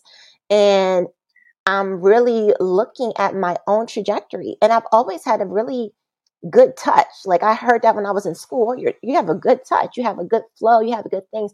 And even when I was an esthetician, I was trained in a lot of massage modalities. I worked for a company that is like really known for their massage techniques. And it was one of my clients, again, real recognizes real. One of my clients was like, when I became a massage therapist, I gave her a facial. I was her facialist before I was a massage therapist, and I was a facialist after I was a massage therapist. And she was like, I have to say this to you. You've always did a really good massage technique within your facial. She said, but now I can tell that you're coming from a completely different space with your massage than what you did before. Now, again, in my head, I'm like, I'm still doing the same thing, but I'm not because my intention has changed. I'm able to palpate. I don't, you don't learn about palpation when you're an esthetician. You're really feeling through muscles. You understand fascia. Like you just know the body from a different lens. So your perception shifts. And I'm not just looking at the face as, oh, you got these wrinkles or you got this, and let's just slap this peel on you, or let's just put this on you, let's just do this hydrofacial or whatever. All that's bomb. But I can now look at the tissue, and as soon as I touch it, oh, there's lymphedema here. Oh, you know, we have some stagnation over here. Oh, there's, mm, you know, fascial restriction going on, and that's pulling from the pack. So let's release the pack to release the neck to release the, like, it's things you know so you can work smart and you can work more dynamically and your client will receive that through instant connection. So though I was a phenomenal esthetician and I was an esthetician five years prior to I was a massage therapist, I am nowhere near the same level of esthetician I was 10 years ago, let alone even now 13 years ago. Like my practice has shifted and it's continued to evolve because I'm evolving. So, you know, again, I just think, yes, there are a lot of people who are fresh and new and excited and enthusiastic and are really, really good, but we cannot overlook someone who's passionate, love what they do. Let's be clear, just because you're years in the game don't mean you're good. We know that's not the case. Right. But someone who is oh, oh, that's a big one. I'm just that's saying. Haymaker uppercut. Right? Just but someone who, you. I stand with you. Who loves what they do, who's been constantly evolving and really growing their practice, and they're 10, 15, 20 years into the game, there's no comparison. They just have, even if they don't know more than you, they have more bodies underneath their belt than you. They have more life experience underneath their belt than you. They have more just different encounterments that has challenged their practice. You're going to, you can learn something textbook and something's going to come on your table that's completely out of the textbook. And you're going to be like, okay, so mm, I know how to release this, but this with this, what do you do with this? You know, like you, you never experienced it before. Now you have to take all that knowledge and you have to figure it out. And that's the one thing I think makes massage therapists amazing we have to figure things out on the fly because you can't just pull out your book and start looking at stuff. Like, again, it's going to show who you are and who you're not. And your client's going to know it. So it's like, I think that is the beauty of what we do, especially someone who's very in tune. But um, yeah, like I said, I, I really feel that there needs to be we kind of need to pull back and humble ourselves a little bit more and stop trying to classify everyone as these greats when they're not they're not honestly as great as they make themselves out to be. Their facade and their persona is great but they're not really embodying that and so they can be leading you down a path of um, mediocrity because they really haven't stepped into the true essence of their greatness. They're fronting it so it's really important for persons, um, people who are looking for therapists to really know what you're looking for so that you can identify the therapist that can help you with that. You might just need someone who's straight out of school. That's exactly my you what you might need, and that would be great for you. You might need someone who's three years in the game for whatever.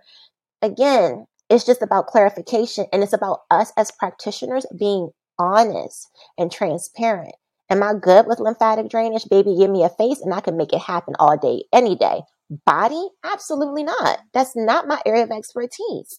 So I'm going to send them to someone who's a specialist in that. Can I do fascial work? Yes. Am I good at it? Yes. Am I a rolfer? No. Am I a structural integrational specialist? No. So I'm going to send you over to someone who specializes in that. And I don't think that's a problem with that. Like, we don't have to just hoard it all. Some things I'm really, really good at. Some things I'm just not. And I'm okay with that. So I share that person with another person that can really help them on the journey. And that's the maturity within me as a professional now. It's not a threat.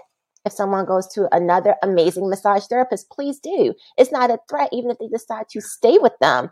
Please do.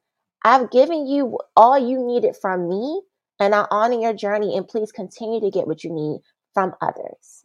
And I support you with that. And I'm grateful for the moments we had together. So, yeah. Yes. You know, some people may think, like, to piggyback off of that I actually encourage each client when they when they first after a session with me their first time to actually continue to keep looking. That way, you know, like if you like, you know, make sure you, you continue to try. You know, I would love to work with you, but I want you to know, like, you're for sure you would like for me to work with you. Mm. Right? Mm-hmm. Meaning, it's like, you know, I know somebody I was like, yeah, I was going to go to this person, but, you know, I heard about you, wanted to try you. It's fine. But also still try that person. Yeah. Well you know, because just because we had a great session, they may be a better fit. You know, for what you need, may not be. I don't know, but you don't know if you don't continue to try to see what you for sure about. You know, and yeah. You know, like I said, I would love to work with you. I would love to work with you. But if you just find somebody else, that's fine with me too, because now I'm at a maturity. Like, okay, as you start to become a go go through school to kind of get your license and license size to kind of continue to piggyback to go even deeper. You you will want to work with everybody. Mm-hmm. And what I realized for one key word that you said, you're you've matured, you're secure with who you are as a person, that you're not for everybody. And that was a saying that just because I could work on anybody doesn't mean I'm for everybody. No. And with me, you know, or had to start off how to really embrace that. That was one of my first lessons I had to embrace because mm. you think I want to work on everybody. I want everybody to come to me. I want yeah. everybody. And it wasn't like a everybody thing. It was me being okay with like I really had to talk to myself like, really? you want to work on everybody? Do you know how many people are on this planet? Mm-hmm. How many sessions mm-hmm. can you even do it? Right? How many sessions can you do a month? How many, you know what I mean? Like there's trillions of people. You can't do a trillion massages. Right. Right. you know? So then I had to break that down. I was like, okay, well, yeah, you're right. I can't do that much. And that can be overwhelming to myself because I have to protect my energy. Right. You know, we have to be in clear spaces and making sure that I'm at the best version of myself and continue to evolve to be a better uh, service for you, a better help for you to hold a space, to be able to work deeper and elevate the, the service that I give as well. Yeah. I have to keep going, but that's why I say, like, hey, continue to try. Continue and, to try. You and, know, if it's me, I would love for to have you here. But if not, I love the fact that we are able to have a session and you was able to experience and I was able to help with whatever I could help with. I'm honored for that. And, you know, hope I will love to see you again. And, and it's very empowering for your clients because you yeah. know they should know what works for them and when they need it. So like how amazing is it when your client comes to you like, I needed you today. I, I, I needed you. I needed exactly what you offer, and I'm here. You know, so like for them to be so clear in themselves is a gift because again, that's we're here as a soul to explore and to know. So it's like once they know how you can help them, then they know when to come to you. They know when to go to someone else it's like um when I took this cranial class, we talked about like your medicine and like all of us have medicine that we offer. Mm-hmm. So when people come to us, they're journeying for that particular medicine, and then they go either back into this journey with us or they journey somewhere else for different medicine. So it's like once you know the medicine you offer, you don't need clients sometimes ODing. You might have that strong, potent medicine where you might need to see a client like once a year and you gave them what they needed and then they they digest that medicine and they keep it going metaphorically speaking. You know some people they need that bump like like every week or every two weeks. So it depends on what kind of you know what kind of medicine you got. Um yeah. but but yeah i just i think i know i was like maybe that wasn't appropriate to say the no, no, it's all good. We raw here. We, go, we keep everything in. We make it happen. That's, That's what I love about it.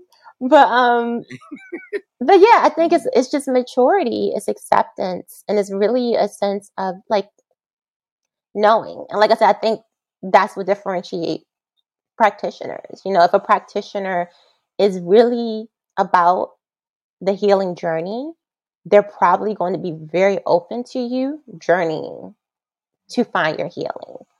And people that are not really about that journey, they're going to try to hoard you in, lock you down, make you feel really insecure, pick out all your flaws, keep telling you what's wrong with you so that you can continue to become dependent on them. Because we all know the most loyal customer is the most insecure customer. So it's like if you can play on people's insecurities, you can really keep them coming, but that's not the type of comeback you want. That's not the boomerang effect you want. You want them coming back because you're feeding on their securities.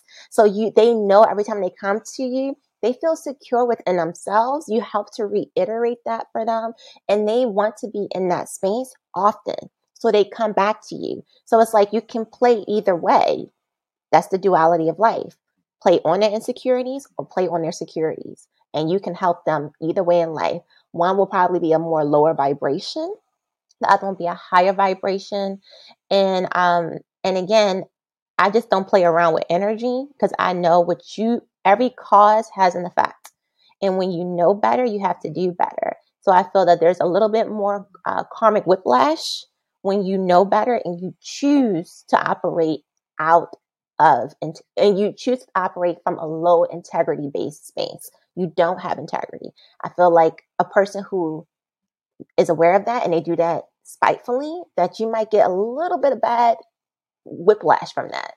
But someone who don't know, then they may not have any real whiplash because they don't know. So they're like, okay, this is just what it is. So that's just my perspective. Again, I don't say things as like indefinite or this is the facts.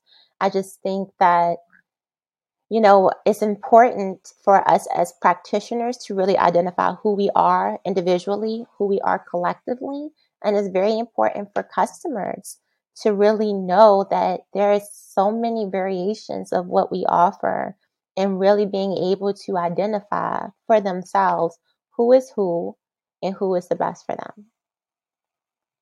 Yes, yes, it's such. Oh my gosh, you're incredible.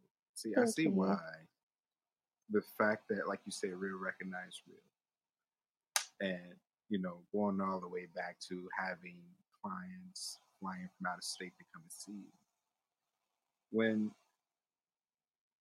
they may not have that where they are. Mm.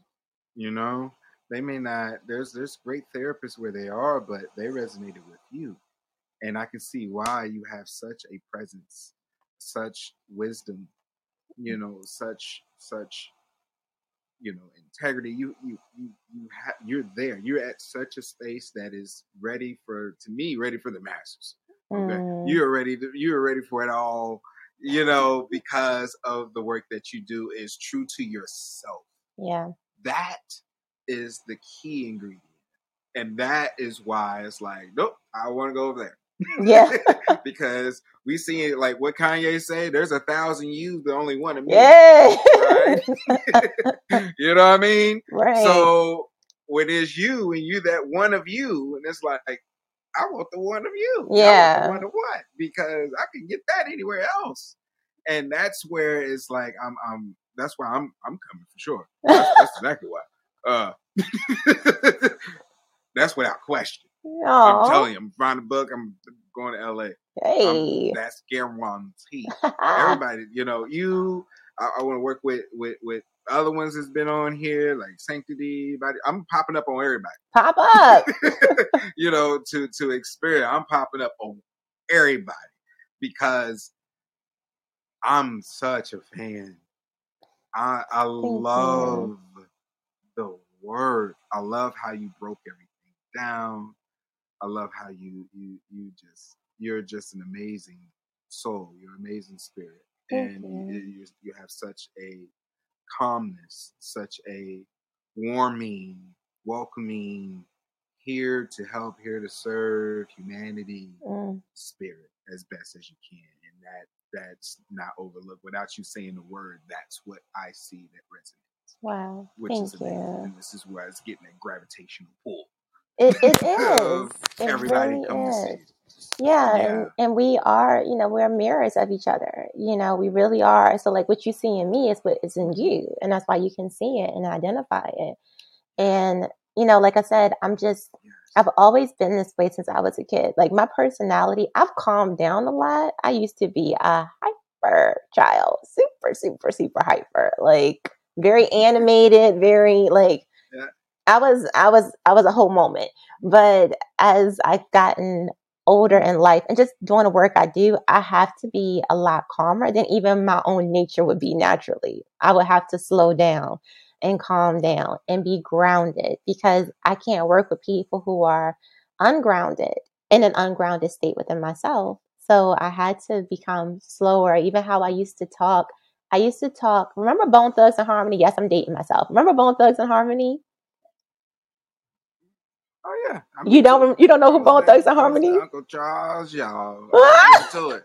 I was with the Uncle Charles. That's everybody's favorite part. Uncle Charles. Everybody had Uncle Charles. I know, right? I actually do have an Uncle Charles. I have an Uncle Charles. That's so funny. You know what I mean? Oh my gosh. Um, but I used to love me some Bone Thugs-n-Harmony, and me and my friends, it was like two guys I used to go to school with.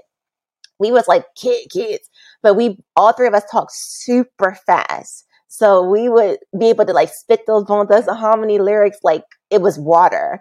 And um, and I used to always say when I was a kid, like people were like, "Oh, you talk too fast." I said, "No, you comprehend too slow." I was a smart ass. I really was. I think I would just Mm. be a little sassy. I was like I said, I was very. I'm like people meet the evolved version of me. I'm like that wasn't who I was, but my heart has been the same.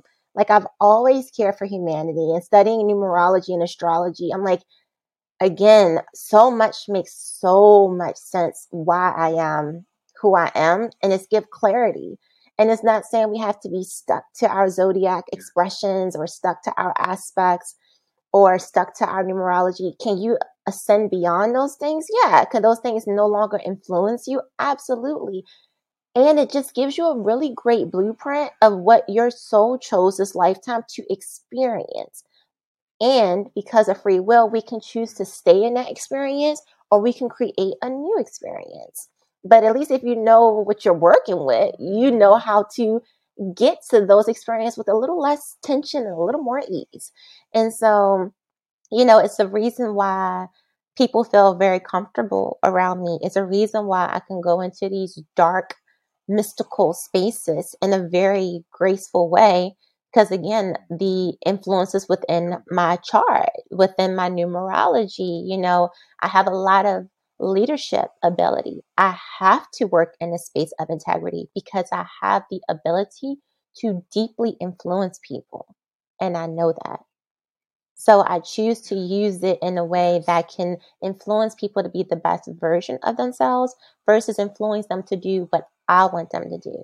Because again, that uh, repercussion of that uh, non integrity oriented manner is going to just whiplash back at me. I know that. So I don't play those games. And that's why I am who I am. That's why I'm, I work with my hands. It's like it's like I start to really dissect myself. Like that makes sense. That makes sense. That's why I'm really passionate. That's why I'm really this. Like you learn these things about yourself, and you really see the story, and then you can see the story in others, and you can help people to utilize something like numerology, astrology, um, the human design. That's what you were sharing about too, right? Is it called human design? something design. Mm-hmm. Um, mm-hmm. Well, and human design it has like the uh, different channels. And, well, I don't want you to lose your thought. Yeah, human design. But human design, um, you know, Ayurveda, Chinese medicine. Like, there's so many like categories of ways we can honestly just learn ourselves, and all of it has truth. All of it has validity all of it has resources we can use. It's just what are you tuned into and how can you, you know, m- maximize on that. Like when I work with my clients, I am looking at their name. I am looking at the day they're born. I am, um, if they know their rising and their moon and their, um, obviously their sun sign, most people know their sun signs, then I want to go a little deeper in there if they're open. I have conversations. So I'm, I'm basing it off of not only what I'm physically seeing, but what I'm seeing written on paper as well. I don't have the electronic uh, sign in thing. I'm not there yet. I might have to get you to help me with that. Um, but my clients do have to fill out paperwork. so, so I'm not there yet, but you know, maybe I might get there a lot sooner than later. But needless to say, um, anything you need, I got you. I appreciate it because I will need help with that. Um, but needless to say, I really um, I look at everything, and I always tell clients, and I'm about to snitch on myself. Oh, I'm about to snitch on myself. If you want to know the truth about someone, look at their feet and look at their butt. Hear me out. The feet are the most hidden aspects of who we are. If you know how to read the feet, it's going to tell you a lot about the person's unconscious state of who they are, as well as conscious, but it's going to show a lot about the unconscious the texture, the tone, the temperature of their feet, how their toes are. Are they straight? Are they curled? Are they bent? Every little nuance is going to tell you a story of what's going on. And you can also measure with their feet if they change that aspect of themselves because the feet will change. And I always tell people if you want to transform your life, work on your feet. It will shift your life. And I mean that wholeheartedly. So that's one snitching. The other reason why I say the, the butt or the glutes, because again, it's a hidden space. So how the glutes either contract or are they relaxed? Are they sunken in? Are they pushed out? Are they um, full? Are they deflated? It's a lot of communication around the glutes. So anywhere where the body is able to hide itself is going to be the most telling of who its true self is. The back, most of the posterior portion of the body, the back, the glutes, and the feet. So if you want to know truth, you go to those zones and it will tell you what's going on. It's hard to tell with the scalp unless they have a bald head because you can't see but the scalp does as well. And the ears is another little hidden spot you can look into to see what's going on with them if you know how to read ears. That's what I love about reflexology because in foot reading and ear reading and hand reading and all these things, um, I don't know palmistry yet, but there's palmistry and things of that sort. It's a you can tell a lot by people by looking at these aspects, and you can then communicate to them especially with like their hands and their fingers and stuff like that. You can be like, okay, I need to not get this person really upset because the way their thumb is formulated, and shaped, they could have a potential high head. So I'm going to keep it cool with them. I'm not going to upset them. Or if they have short, stumpy fingers, they may not be into all the attention to detail like I might be. So I might need to make it a little bit more simple but effective. You know, it's just like you look at things. You know, uh, if they're like this, you know, like really concave, it could be yes, they're on a computer a lot and they, you know, type and things of that sort. And it could be that maybe they've had some type of heart break and they have a heart wall and the wall has become so pushed out and so that they can't get hurt again. So they round themselves more and more forward to protect their heart from being exposed. So again, just trying to like pop them open and do all this stuff and not considering the fact of why their shoulders are rounded like that and the psychosomatic component of it, you can create more body armor on them because you are trying to push them out of a pattern that they are holding themselves into for safety. So when you are moving them out of these patterns of holding, you have to move with the tissue in a very delicate way, in a very like sensory oriented way. So the tissue knows it's not on threat and then it can move out of that space, even if it's for a moment. And you just hold it there out of that space, even if it's for a moment. So they can feel what it feels like to be out of that pattern. And sometimes you might know they take a deep breath in, or they may start sighing. They may start crying. You might, why they're crying? Because they're finally feeling what it's like to be open, you know? And then you can allow them to even go back into that space because now they have new cellular memory of how it's held. And like I said, with the glutes, when you start working on people glutes, if they're constantly clenching their glutes, then again, it might be something unconsciously around their safety you know, their ability to create or not create, you know, their expression of sexuality or not. Have they had been sexually assaulted or sexually molested? That can also communicate how the hips and the pelvis and the glutes are holding themselves. And they'll start to shape it. It's a whole thing.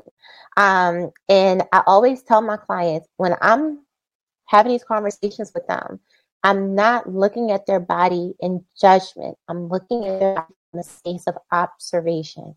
So I'm observing why the body is doing it this way, how it's holding itself, so that we can have a conscious dialogue of bringing you into the awareness of what your body has already been aware of for a long time.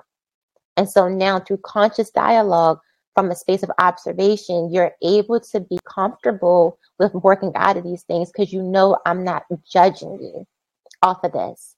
I'm bringing awareness to something that has brought awareness to me. And so it feels different within the person to move out of it because they don't feel shamed. So again, like really big on how you perceive it is how you receive it. So if they perceive it that it's not a threat, that is, I'm not insulting them, that I'm not looking at them naked and like, ugh, why you at this act? Like, no, it's more so, okay, so why are post like, you know, why are these pustules like building up on the upper back. Why is it not in the middle of the back? Why is it not on the lower back? Okay, so what does the upper back represent? Or the weight of the world in the shoulder. So what are you shouldering through in life? So it's like I'm literally coming from that. So why is this? Or why is that? Or why is this? Or why is that? Why is this? Why is that? Um, going back to astrology, I have a ton of Mercury influence in my chart. so again, yeah. a ton heavy influence of Mercury. So um, that's again why I'm big into communication, clear communication, how I communicate, um, because that's just who I am. So again, it really helps people to move out of these patterns, and that's when you can have these what is appear to be miraculous breakthroughs. Because not only does a person become aware of this, they're ready to shift it, and they're ready to shift it with love, so the impact could be deeper and more fulfilling. With love, and I and I noticed. Is that 33 around? Is that 33? Oh no, it's Om. But everyone thinks it's 33. it's Om. Okay, because then I was like, you got any numerology? With, you know, I definitely have. It's very interesting. I have um my name. My biological name is Tamika Cook, right? So that name adds up when she reduced it to like um that's a different numerology, right?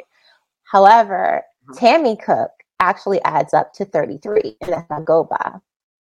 Somatic healings is 11. That's what it reduces to, an 11. And the somatic alchemist is 77. I did not do this intentionally. I had no idea. I started going by Tami Cook because it was actually kind of a like an unfortunate situation. But when I started in the industry out here, not back home, but out here, I was working at a high end mm-hmm. space, and the woman came in and um, it's like, okay, you know, your therapist is ready for you. I was an esthetician at the time, and he said my name, you know, Tamika's ready for you. And she put her hand on her chest, and she was like, Tamika, oh, what happened to the nice blonde girl that I had last time? Most people probably don't know why I even go by Tami Cook. My coworkers know at the time, mm-hmm. but most other people don't know why I go by Tami Cook. So I was like, and when my friend told me that, I'm like, okay. And at my other spas I worked at, because I had many jobs, unfortunately, at the time, um, I was like, so is my books low because I'm as a therapist, or when people are calling in asking for therapist because they give our names? You know, such such is available at two o'clock, such such is available at four o'clock. Da, da, da. I said, so are they being turned off by my name, and they don't want to book with me because they have a perception of who Tamika is? And so I sat with it and I, I was like, I could either rock with it or I can see if it makes an impact, if it makes a change. So I was debating between either going by Nikki or Tami because my middle name is Nikia. So I was like, either Nikki or Tami. And I was like, okay, I'm going to try Tami. So again, I just dropped the KA and I just went by Tami Cook instead of Tamika Cook which you not believe that my books started getting crazy. Oh, I already know. I can imagine. I see that. I saw that a mile away. I said, I bet you. I was like, I knew exactly where you was going. Okay. Yeah. Um, yeah. and again, when people would see me, they never, they, I never had a client really have issues with the physicality of who I was. I didn't have locks at the time.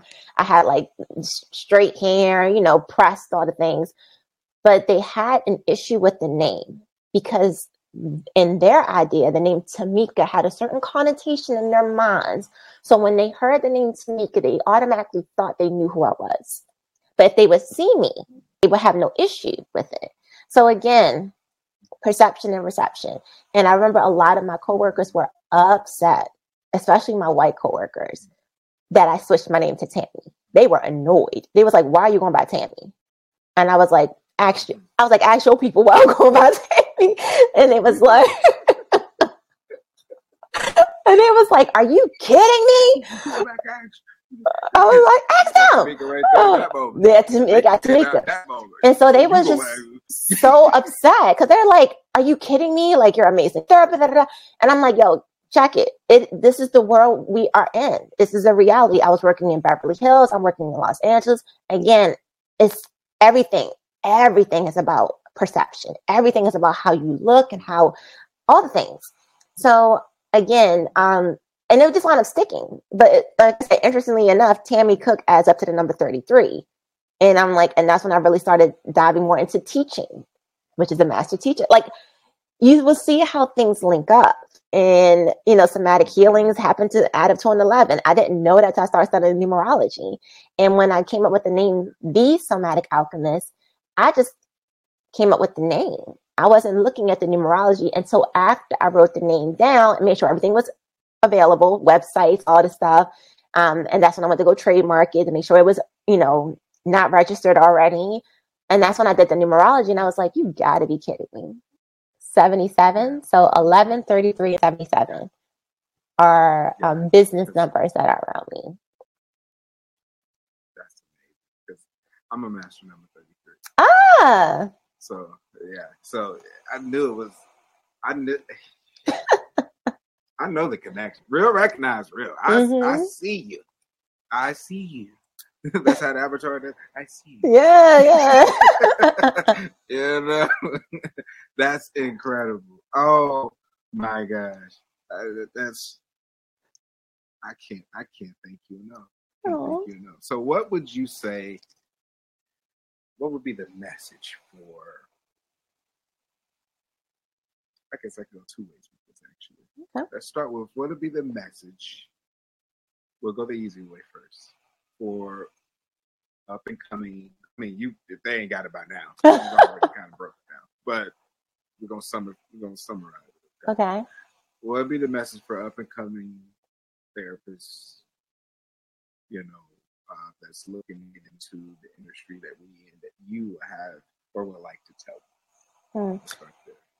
I would say um, because I'm technically in two industries, I guess I have to answer it both ways. Um, as an esthetician, if someone is coming into um, that arena, first of all, pick a school that really resonates with you.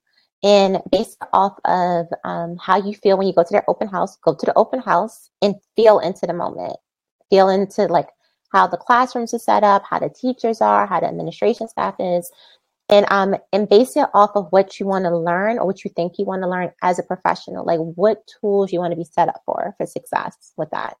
At the Aveda Institute, I was into holistic approaches to mind body wellness, and that was a phenomenal fit for me. Still love it to this day. And then for massage, same thing. Go to a school that's going to set you up for success of where you think you want your career to go. Um, at that point in time, I would say also make sure your teachers are um, been in the industry for if you if you can for well over 10 years because they're going to accelerate you that much more. They're going to teach you curriculum, but they're going to accelerate you within that curriculum because they're also going to teach from their 10, 20, 30 plus years experience as a professional. So you get the best of both worlds. Um, and then once you get your, it depends on which one. For us in California, we don't have licensed massage therapists. We're certified massage therapists. Um, so, but we are licensed estheticians. So it's just the way in which our licensing works in here. But if you are becoming a licensed esthetician or a licensed massage therapist or a certified massage therapist, depending on which state you're in, just be open to not being the same therapist as you came in as you will leave out. Be receptive to change. Be accepted, receptive to growth because you will grow. And just know that books, life experience, and as much practice you can get underneath of your hands is the most effective way of becoming a phenomenal therapist.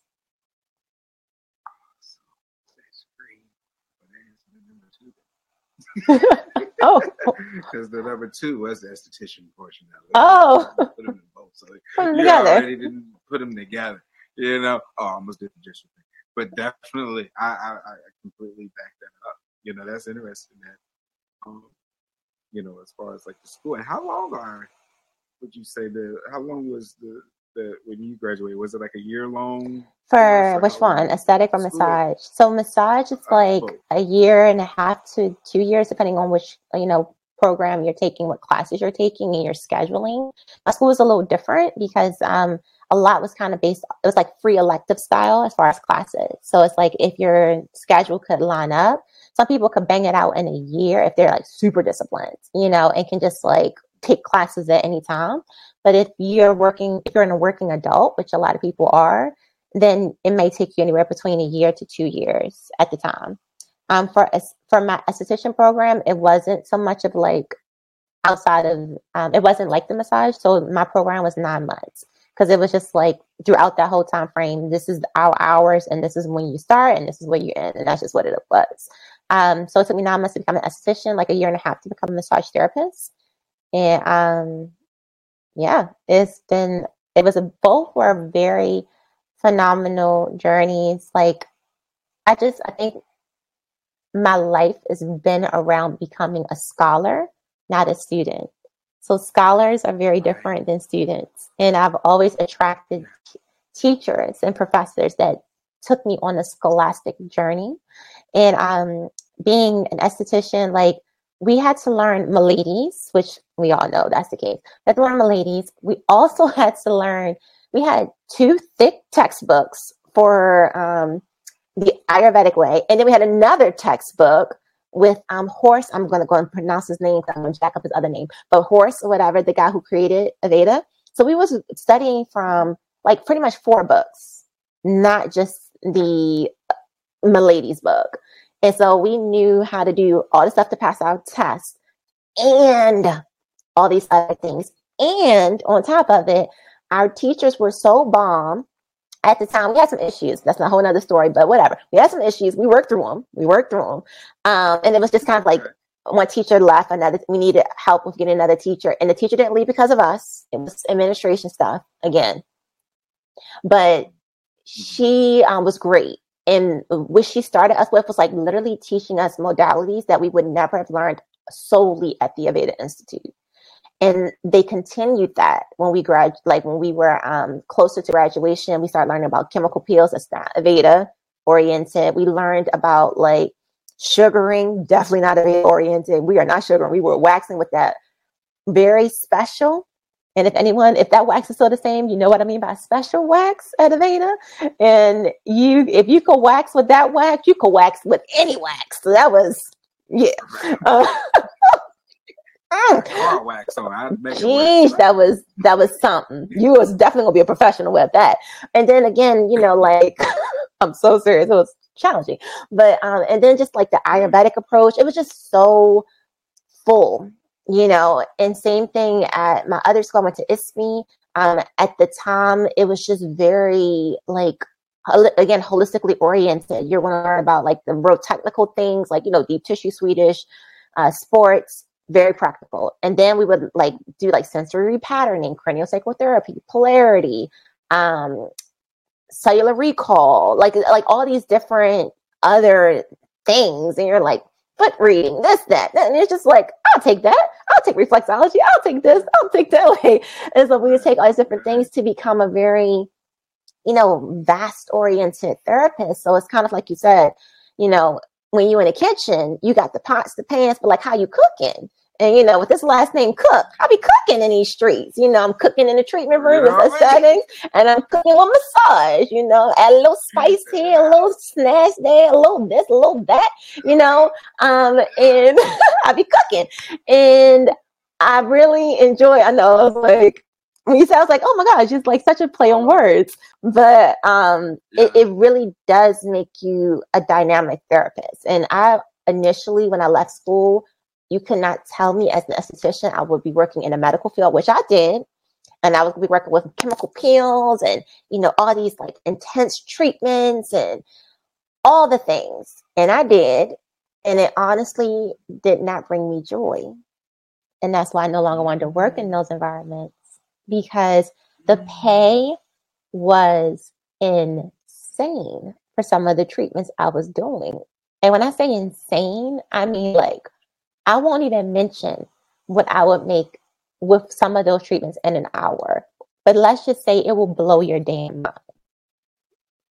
And I walked away from it because it brought me no joy. It brought me no joy. And um and so I just was like, I can't do this. I don't want to just, you know, slap a pill on someone or stick machines on someone and, you know, freeze their fat or things of that sort again, these are really phenomenal tools and resources. It's just not my tool and it's not my resource. And it's not why I'm put here to um, help people with. I'm help I'm here to help people in their journey of becoming whole. And I feel sometimes in the medical world is so much separation, is so much nitpicking, is so much looking at our flaws instead of looking at our potential. And I just really wanted to be an embodiment of the representation of holistic, truly, every aspect of it. And um, and again, I'm not opposed to women getting like you know their their fillers, their Botox, their BBLs, and all those things. They go for it, girl. Do you, girl? Um, and however, and this might be a little bit of a sensitive topic, but I have to be honest with it as women, we always are pushed into an idea of beauty, whether we push it on ourselves or we push it onto others.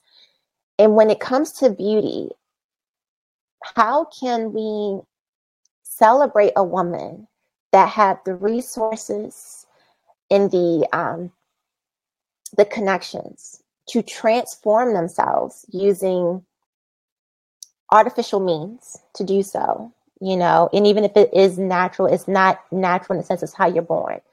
And have that be a representation of the standard of beauty.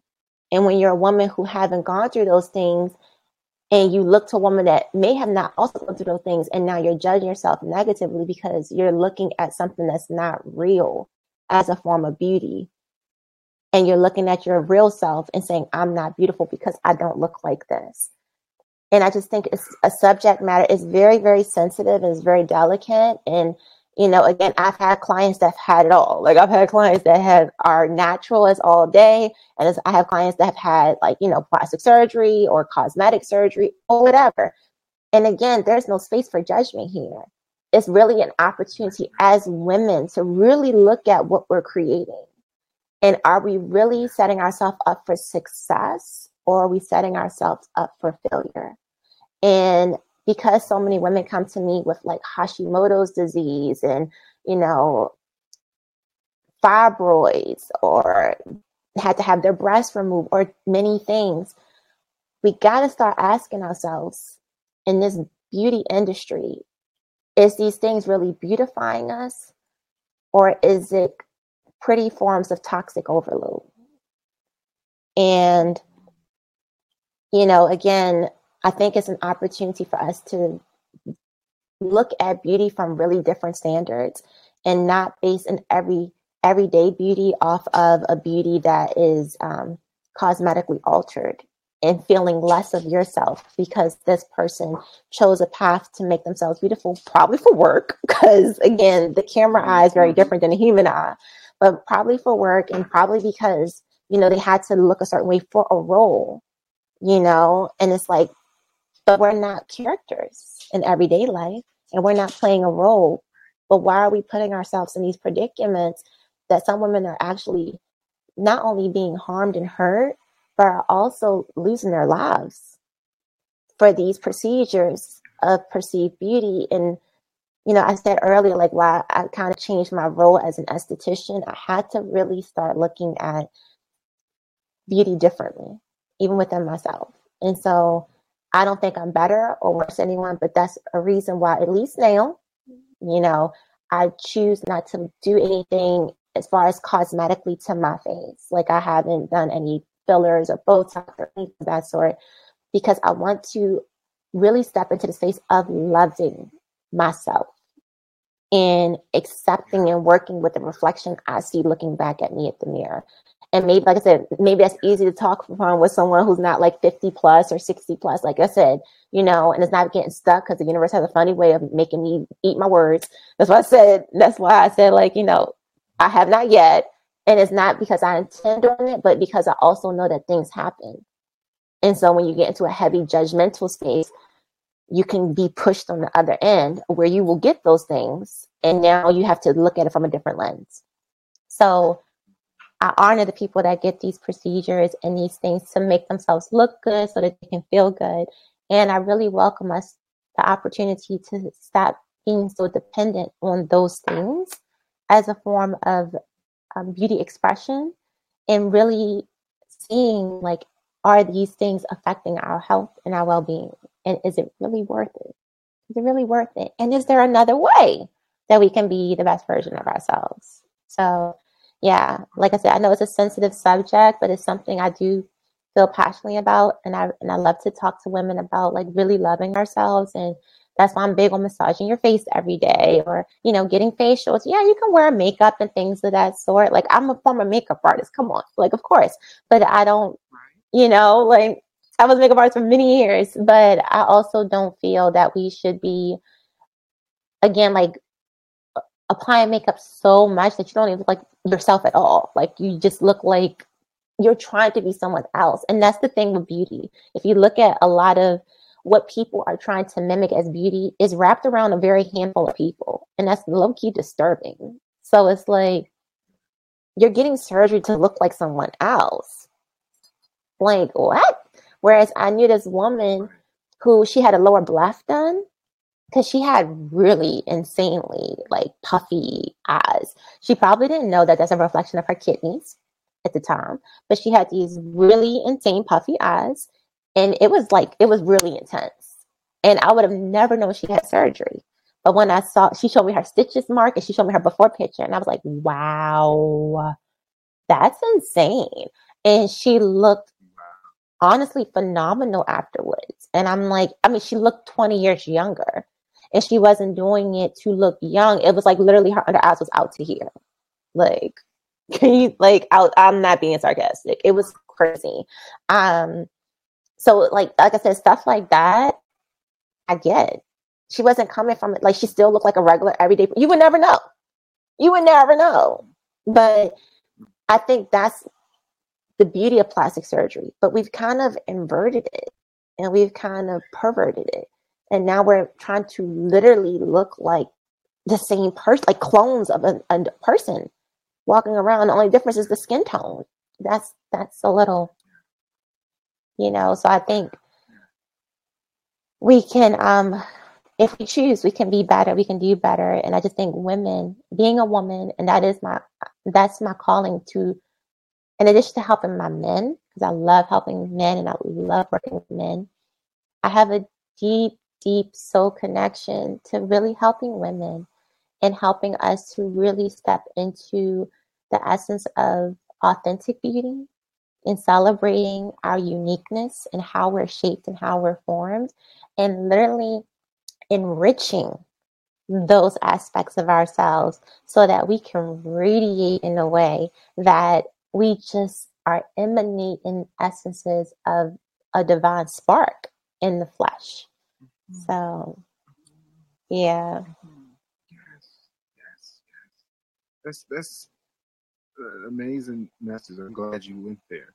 Um, mm-hmm. You know, to to give a just as another additional uh, scenario um, on summarizing everything, not everything, but a certain part. Like you know, they say beauty's in the eye of the beholder, mm. and I don't think a lot of individuals understand the depth of that.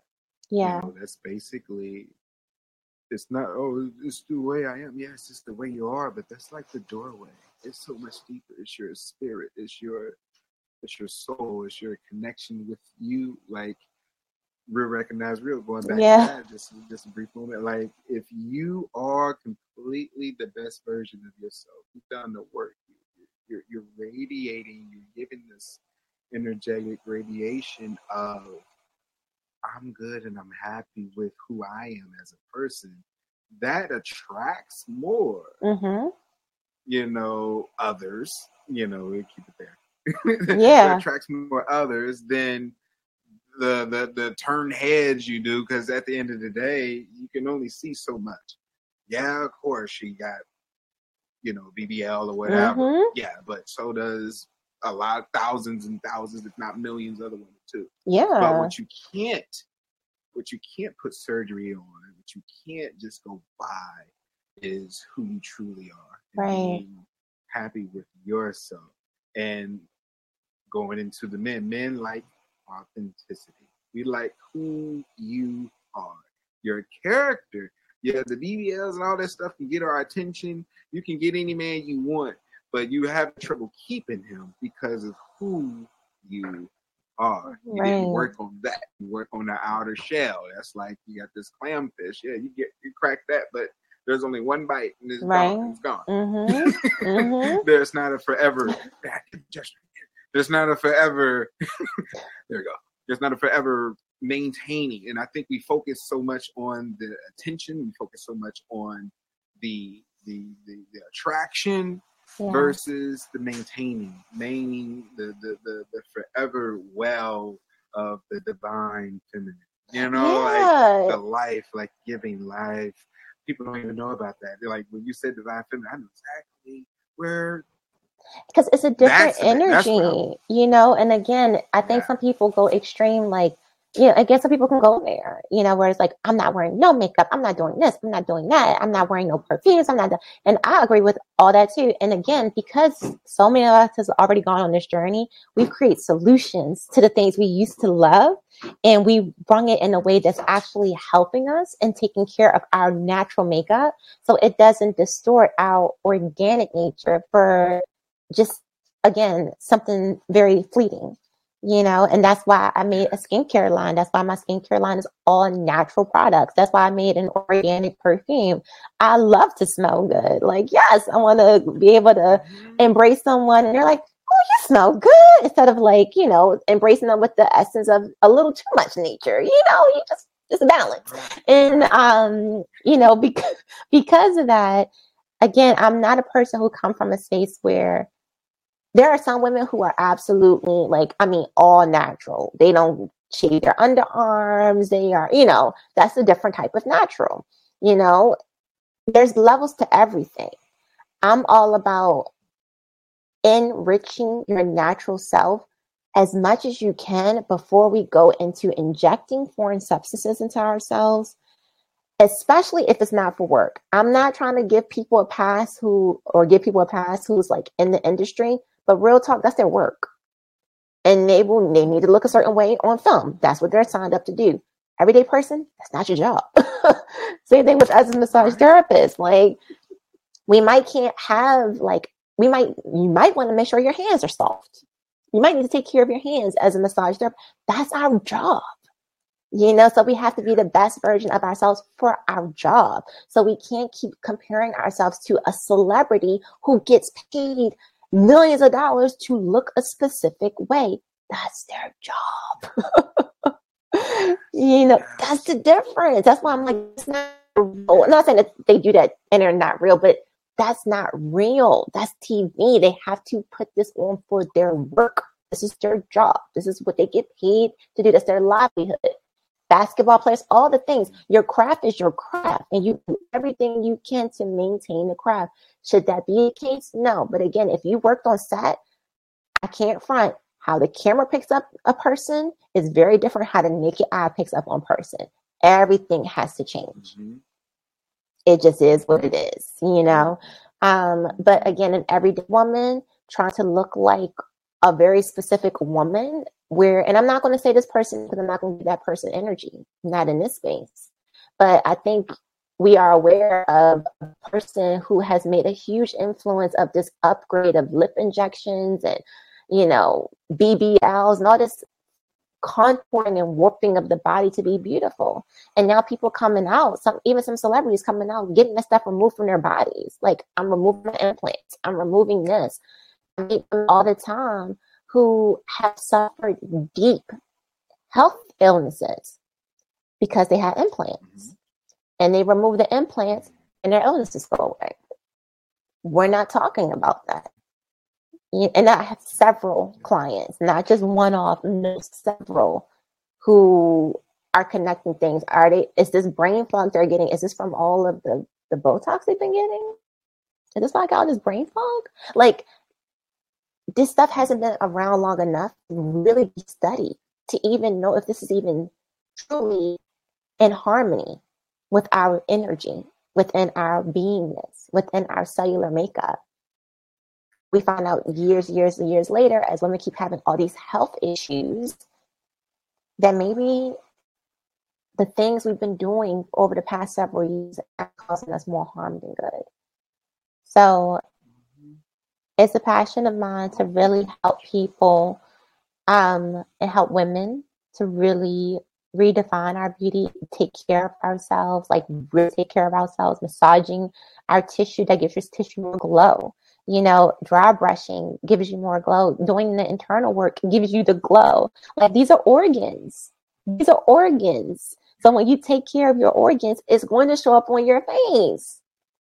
It's like kind of that simple and it's kind of not that simple. That's why when people go on a vacation, they glow when they come back because they finally got rest. So, yeah that's amazing. Exactly.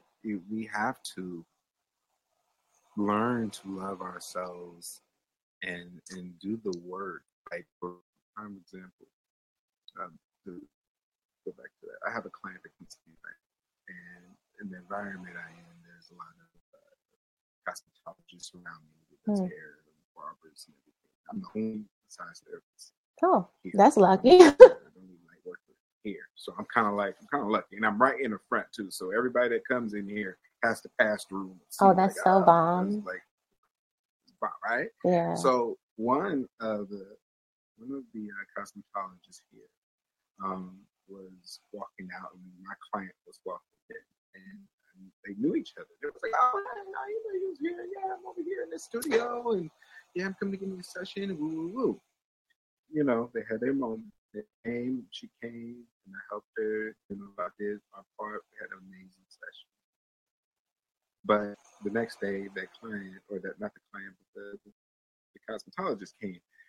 You know, try to get info. You know, Right, right. It's like, oh man, I didn't know that client was coming to you. Mm. It's like, yeah, yeah, that person's been coming to me for you know several years, and she was like, oh man, only if I can get her to get some extensions or to do her Mm. hair or something. You know what I mean? I'm like, you know, mentally, I'm like, oh, you know, I, you know, I want to get into it, Yeah. but mentally, I was like, you're comparing her well-being with Mm. Is that what you're doing? You know what I mean? And it's like I'm not saying hair is not important. I, I understand it. I'm not knocking anybody's industry or industry and what they do, but I help her. I hope deeper than just relaxation. This is deep work that we do. It's Yeah. not just it doesn't stop at the body, and she values that more than she can. You know, to her, but she values that more Mm. than just getting some extensions, you Mm. know, and that's why it is it is. I didn't tell her all this, Right. but it's like there are individuals out here that understands exactly what you just said, being and and doing the work, going to work out, doing everything of being the best version of themselves because there's only one them. Right. And now that they're they're coming out and you know they're not BBLs or not, you know, and all this other stuff, they're like, you know, they were thinking about it before, but now they're like, nah, I'm gonna just go work on me. Yeah. beautiful because I, I see it and I hear it here. And then you have sometimes, you know, I, I understand the business and trying to make money, but you know, you can't really compare that with hair extensions, no offense. Mm. You can't go in and compare because it was what's happening is well being versus uh image. Yeah. Yeah. And like That's- I said, that's, it's that's the battle. it's tricky and i just think like as women is so much and it's, it's unless you are a woman you have no idea what we go through like the, the deep mental internal battle Like, i've lived i promise you and like i said that's not i'm not coming from a space of a judgment if things didn't work out if my guys wasn't literally like karate chopping and blocking things coming my way i would indefinitely have fillers i would indefinitely have botox I would like these. These are facts. It wouldn't even be a thought. This is a fact. I would have had these things. I would have had breast implants. I had it. And so I get. I really, really get what. It was honestly through grace that it seemed like these things just things start falling apart. Things wouldn't just happen. I'm like, ah, why not? I want this. I want that. Um, and it just now. I'm, I'm telling you, I'm a very, I'm a Libra, okay? Libras are really big on aesthetic stuff, I'm saying. Um, but it was kind of through grace. Just like, it was through grace that it didn't happen. And that's, that's, I'm gonna say that's all, that's all it was, like in the low, like, like, you know, disregarding it. But honestly, that's all it was, was true grace that these things did not unfold. Because my guys and my higher self was like, absolutely not no, no, no. You, you, your mission is way bigger than this. And so again, if I would have had those things based off of how I'm being used, how I'm being expressed as a soul this vessel, how would my impact be having those conversations with people if I had all those things?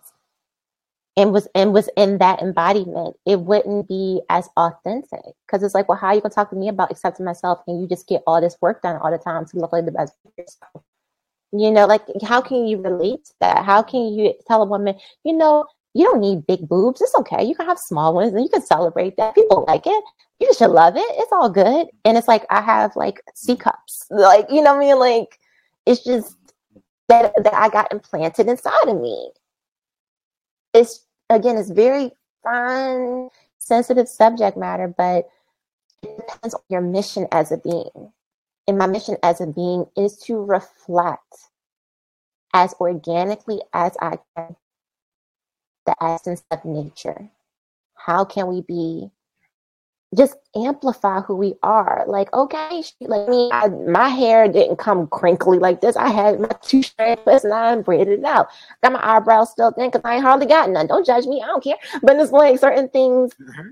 I, I I know I don't have, but I'm like, okay, I can just be a little bit of a better version of myself. We've been wearing, you know, wraps, and things like these are ancient things. Like, you know, this goes back to Kemet time. You saw, you know, Egyptians with their eyes done up and things like this is very much so aspect nose rings, like you know, like jewelry. Like these are embellishments of our essence. And so again, I don't think women should be just raw. You can be, but that ain't my calling. But you know, like that ain't my calling. But I think some women can do that. And again, it's the excessiveness because then you become dependent. And from a fascial and a muscular standpoint, you know, if you look at someone who start getting fillers too early and Botox too early, and then they get older, their face never settles properly, and then it just kind of drops. So it's like this heaviness in the face because as we age, especially as women, the structure of our face continues to change. So you're working with a structure that's already young and well structured, and you're creating a structure over top of that structure.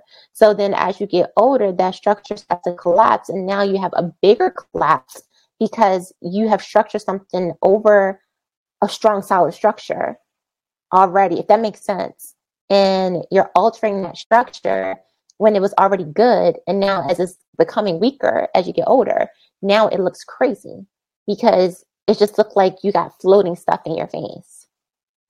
Or now you have to get a facelift because you've been getting Botox for so long. Now you have atrophy. As massage therapists, we get atrophy. So the face muscles work together as synergy. So when you start to make one weak intentionally, it's going to weaken the whole facial expression.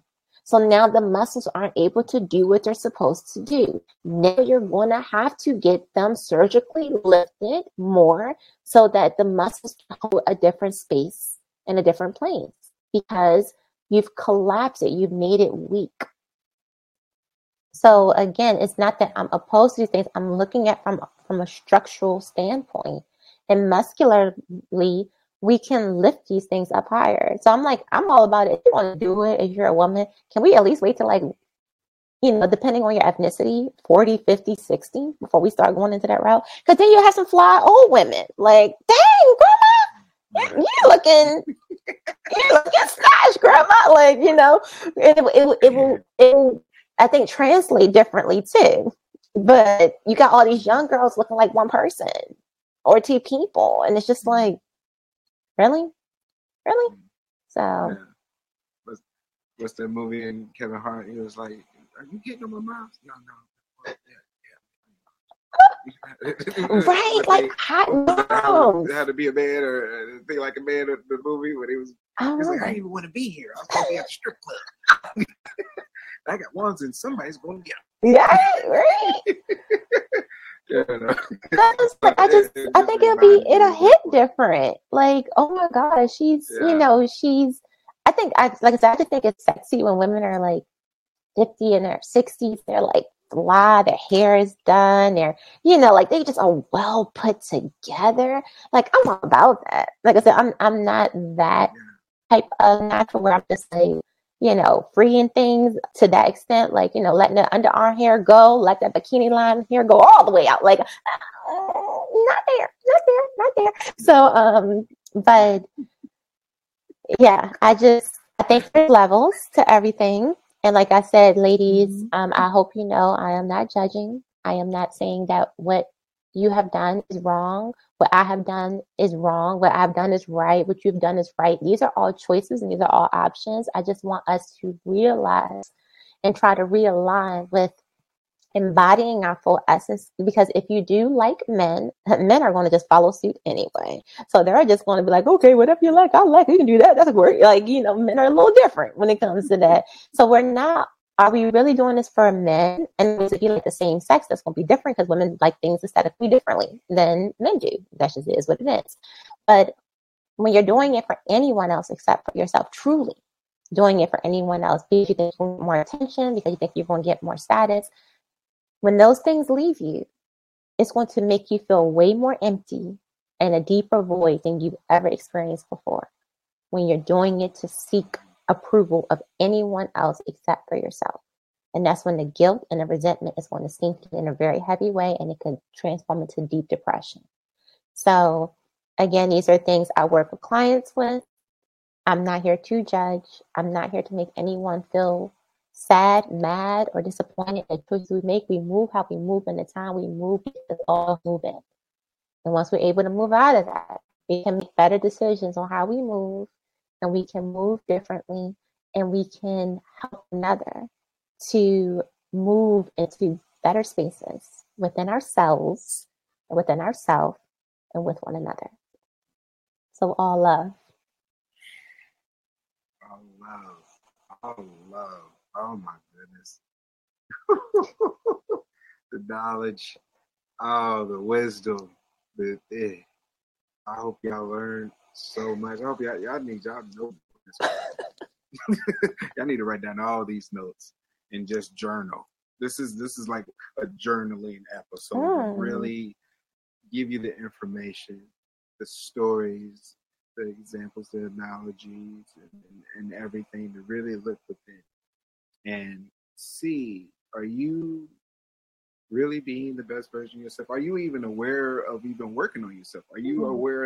Are you even on a journey at all? Are you just is it a day to day to like to see where you are? Check in yeah. with self check in with self because as you I continue to come across amazing, mm. amazing therapists, just like Timmy with the somatic healing. And you know, further episodes to go back, y'all can watch them as well. That we are here, healers, light workers, energy workers, therapists, massage therapists. We are here to help. Mm-hmm. We are here to stand aside and to help you to get to wherever you're trying to go. Yes. It's much deeper than just a massage with yeah. the work we really, really yeah. And being able to stand beside and, and, and work with and unblock us here. You Tami broke down so many things of you know how she sees things and you know there's similarities and how I be seeing things. We all ask questions. Why is this here? But mm-hmm. that's us talking to us to try to figure out where do we need to be? And, you know, like for you know a, a, good example, going back to to sanctity massage, it's like what's causing this? Mm. What's behind that? Trauma? Is there this? Is that? Like what's? It's all about what's the cause that led to our body to respond in posture or to, to adhesions or whatever. Right. It's like there's reason behind everything, which is way deeper than just you have a muscle. That's just the reaction of what have already taken place. Right. That wasn't addressed. Yeah. Let's if you're even aware that it needed to be addressed. Because we we all hold so many traumas, so many, you know, you know, childhood, you know, insecurities, so forth and so fear, all of that plays a part that morphs us physically. Yeah. If we don't address it head on and work towards being the best version of ourselves, to be secure with ourselves. Yes. To stand in our beauty. Our beauty is not externally; it's how we how we carry ourselves. Mm-hmm. It's within. Mm-hmm. That's where you can recognize because it's a it's a mm. frequency. It's a it's a vibe. You know, you yeah. have that vibe. Like, oh, you got the vibe. How are you? I'm very well. I'm divine. Thank you. Let's go get a milkshake yay, yay. You know, like that, that connection right there. Oh, that that goes further than just, oh my goodness, look how she looks. Yeah, yeah. Much further. That's how if you if you ladies out there, if you, you want to keep the best thing you can do is be yourself. Mm.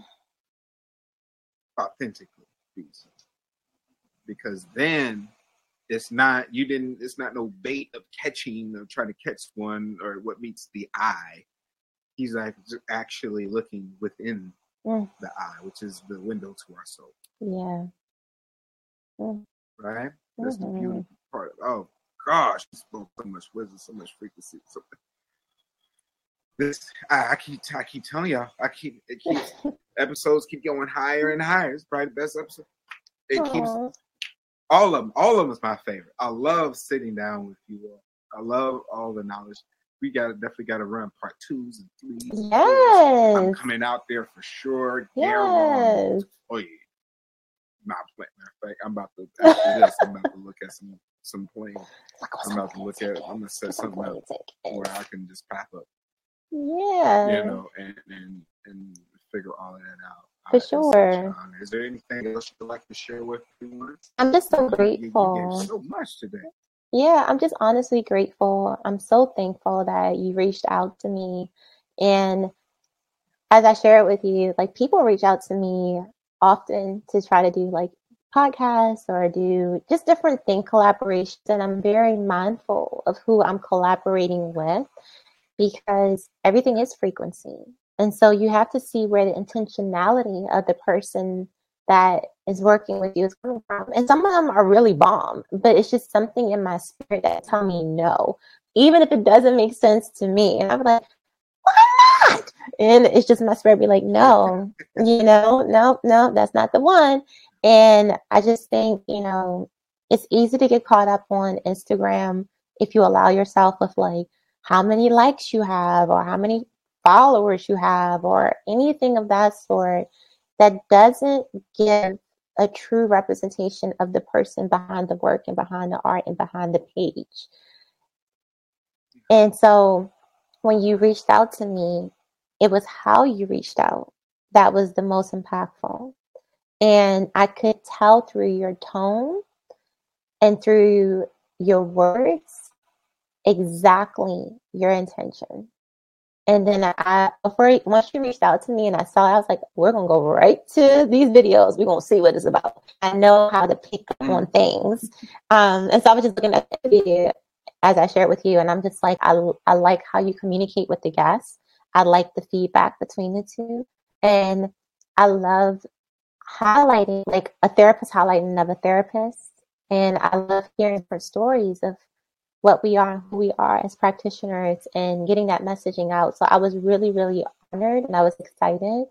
And I know, like on my page, many people get on my nerves. And I say that lovingly, and I roll my eyes because they really on my nerves. And they'll be like, "You need to start having more conversations. You need to start talking. You need to show your face." Because if you look at my page, all you see is my hands. Like I'm always showing my work, and that's my comfort zone. Like I don't I'm not a person who wants to be in front of the camera and talking people like this. I like to do it in person. I like to connect with people in a more um, tactile way, but I also know the importance of the connections this way as well. So I'm thankful that you are helping me to kind of push out of my comfort zone. And this is very, it's getting a little bit more comfortable for me, but it's still something that I'm not as comfortable with, like having this like virtual experience. But I'm grateful. I'm thankful. I'm th- grateful for the people who will listen to this. I hope they, if you got to this point, thank you so much for being in tune with messaging. I really wish that my words came through in a very loving way, in a very heart centered way. I really wish that everyone who listens to this know that I am not into a false sense of hierarchy. I'm into uplifting everyone. I feel that we all have the potential of being great, and I feel like we should all be highlighted for that. So I'm grateful to be in a space, in a place with fellow therapists like you and people in our industry who not only do the work, but love the work that we do. So I'm just thankful and I'm grateful, and I really hope this help people in so many ways. And if you have any other questions, you can feel free to. I think you'll probably list like all the social stuff or whatever, but you can Yeah, yeah, you can um, look below. Um, if you're on YouTube and if you're listening to other places, he'll say it and share it. But yeah, feel free to reach out. I love to work with people. I love to have people on their journey. And um, again, I apologize. my, Oh, my laptop died, but I think we got like, everything. Oh, oh, that. Oh, okay. Yeah, yeah. It happens. you Oh know, my so- but definitely, I was like, oh no. beautiful. yeah. So the uh, definitely of um, it's such an honor. I can't I can't thank you enough. I can't thank everyone enough, but particularly you for this episode, for you taking out your time out of your busy schedule is is I know as a therapist, like that's big. That's that's you know you know Yeah. you, you got to be worth the value, to, you know, to do that. So yes, this is more than um. I'm coming out there. I just, I just have to. I'm coming out there. Anybody in Los Angeles, everybody in Los Angeles, forget anybody, everybody in Los Angeles, okay? We can't do the trillions, but Los Angeles particularly, y'all need to be going to somatic healing off tops.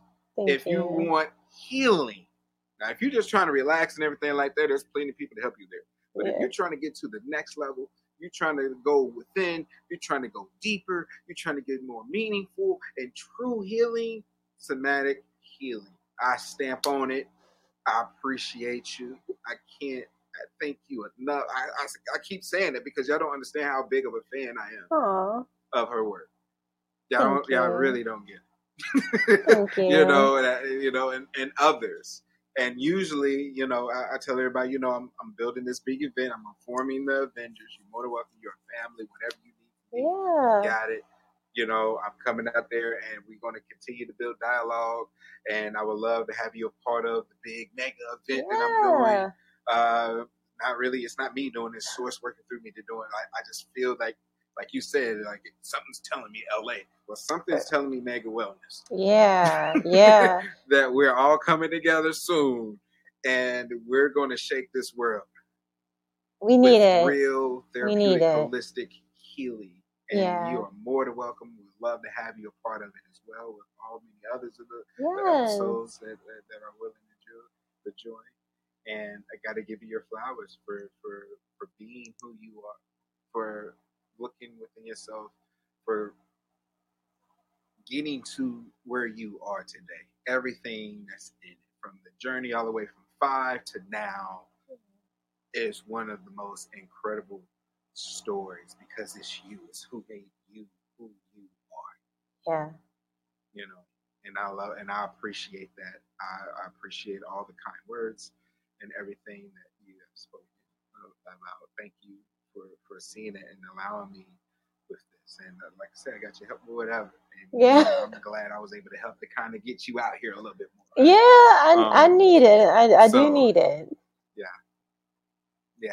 well we here for we here for one another that's what this is kind of the mindset is bringing therapists together like-minded individuals energy worker healers us coming together like back not necessarily back in the classroom but coming together to say hey Mm. you're not by yourself. You got this person. I stand with you.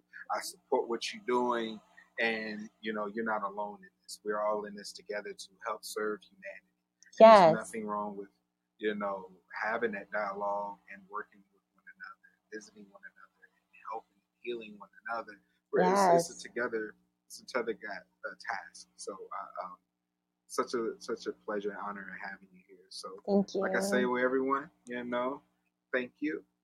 And remember to sync back to yourself. Mm.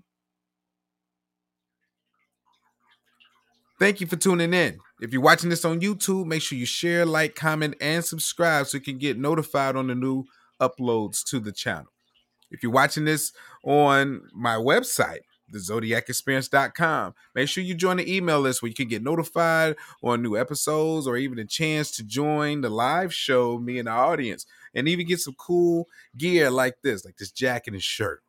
If you're listening to this on Spotify, Google Podcasts, Apple, iTunes, whatever you are, make sure you follow so you can get notified as well. And last but not least, if you're not following me on any of the social platforms, IG, Facebook, TikTok, etc., everything is at the Zodyac Experience.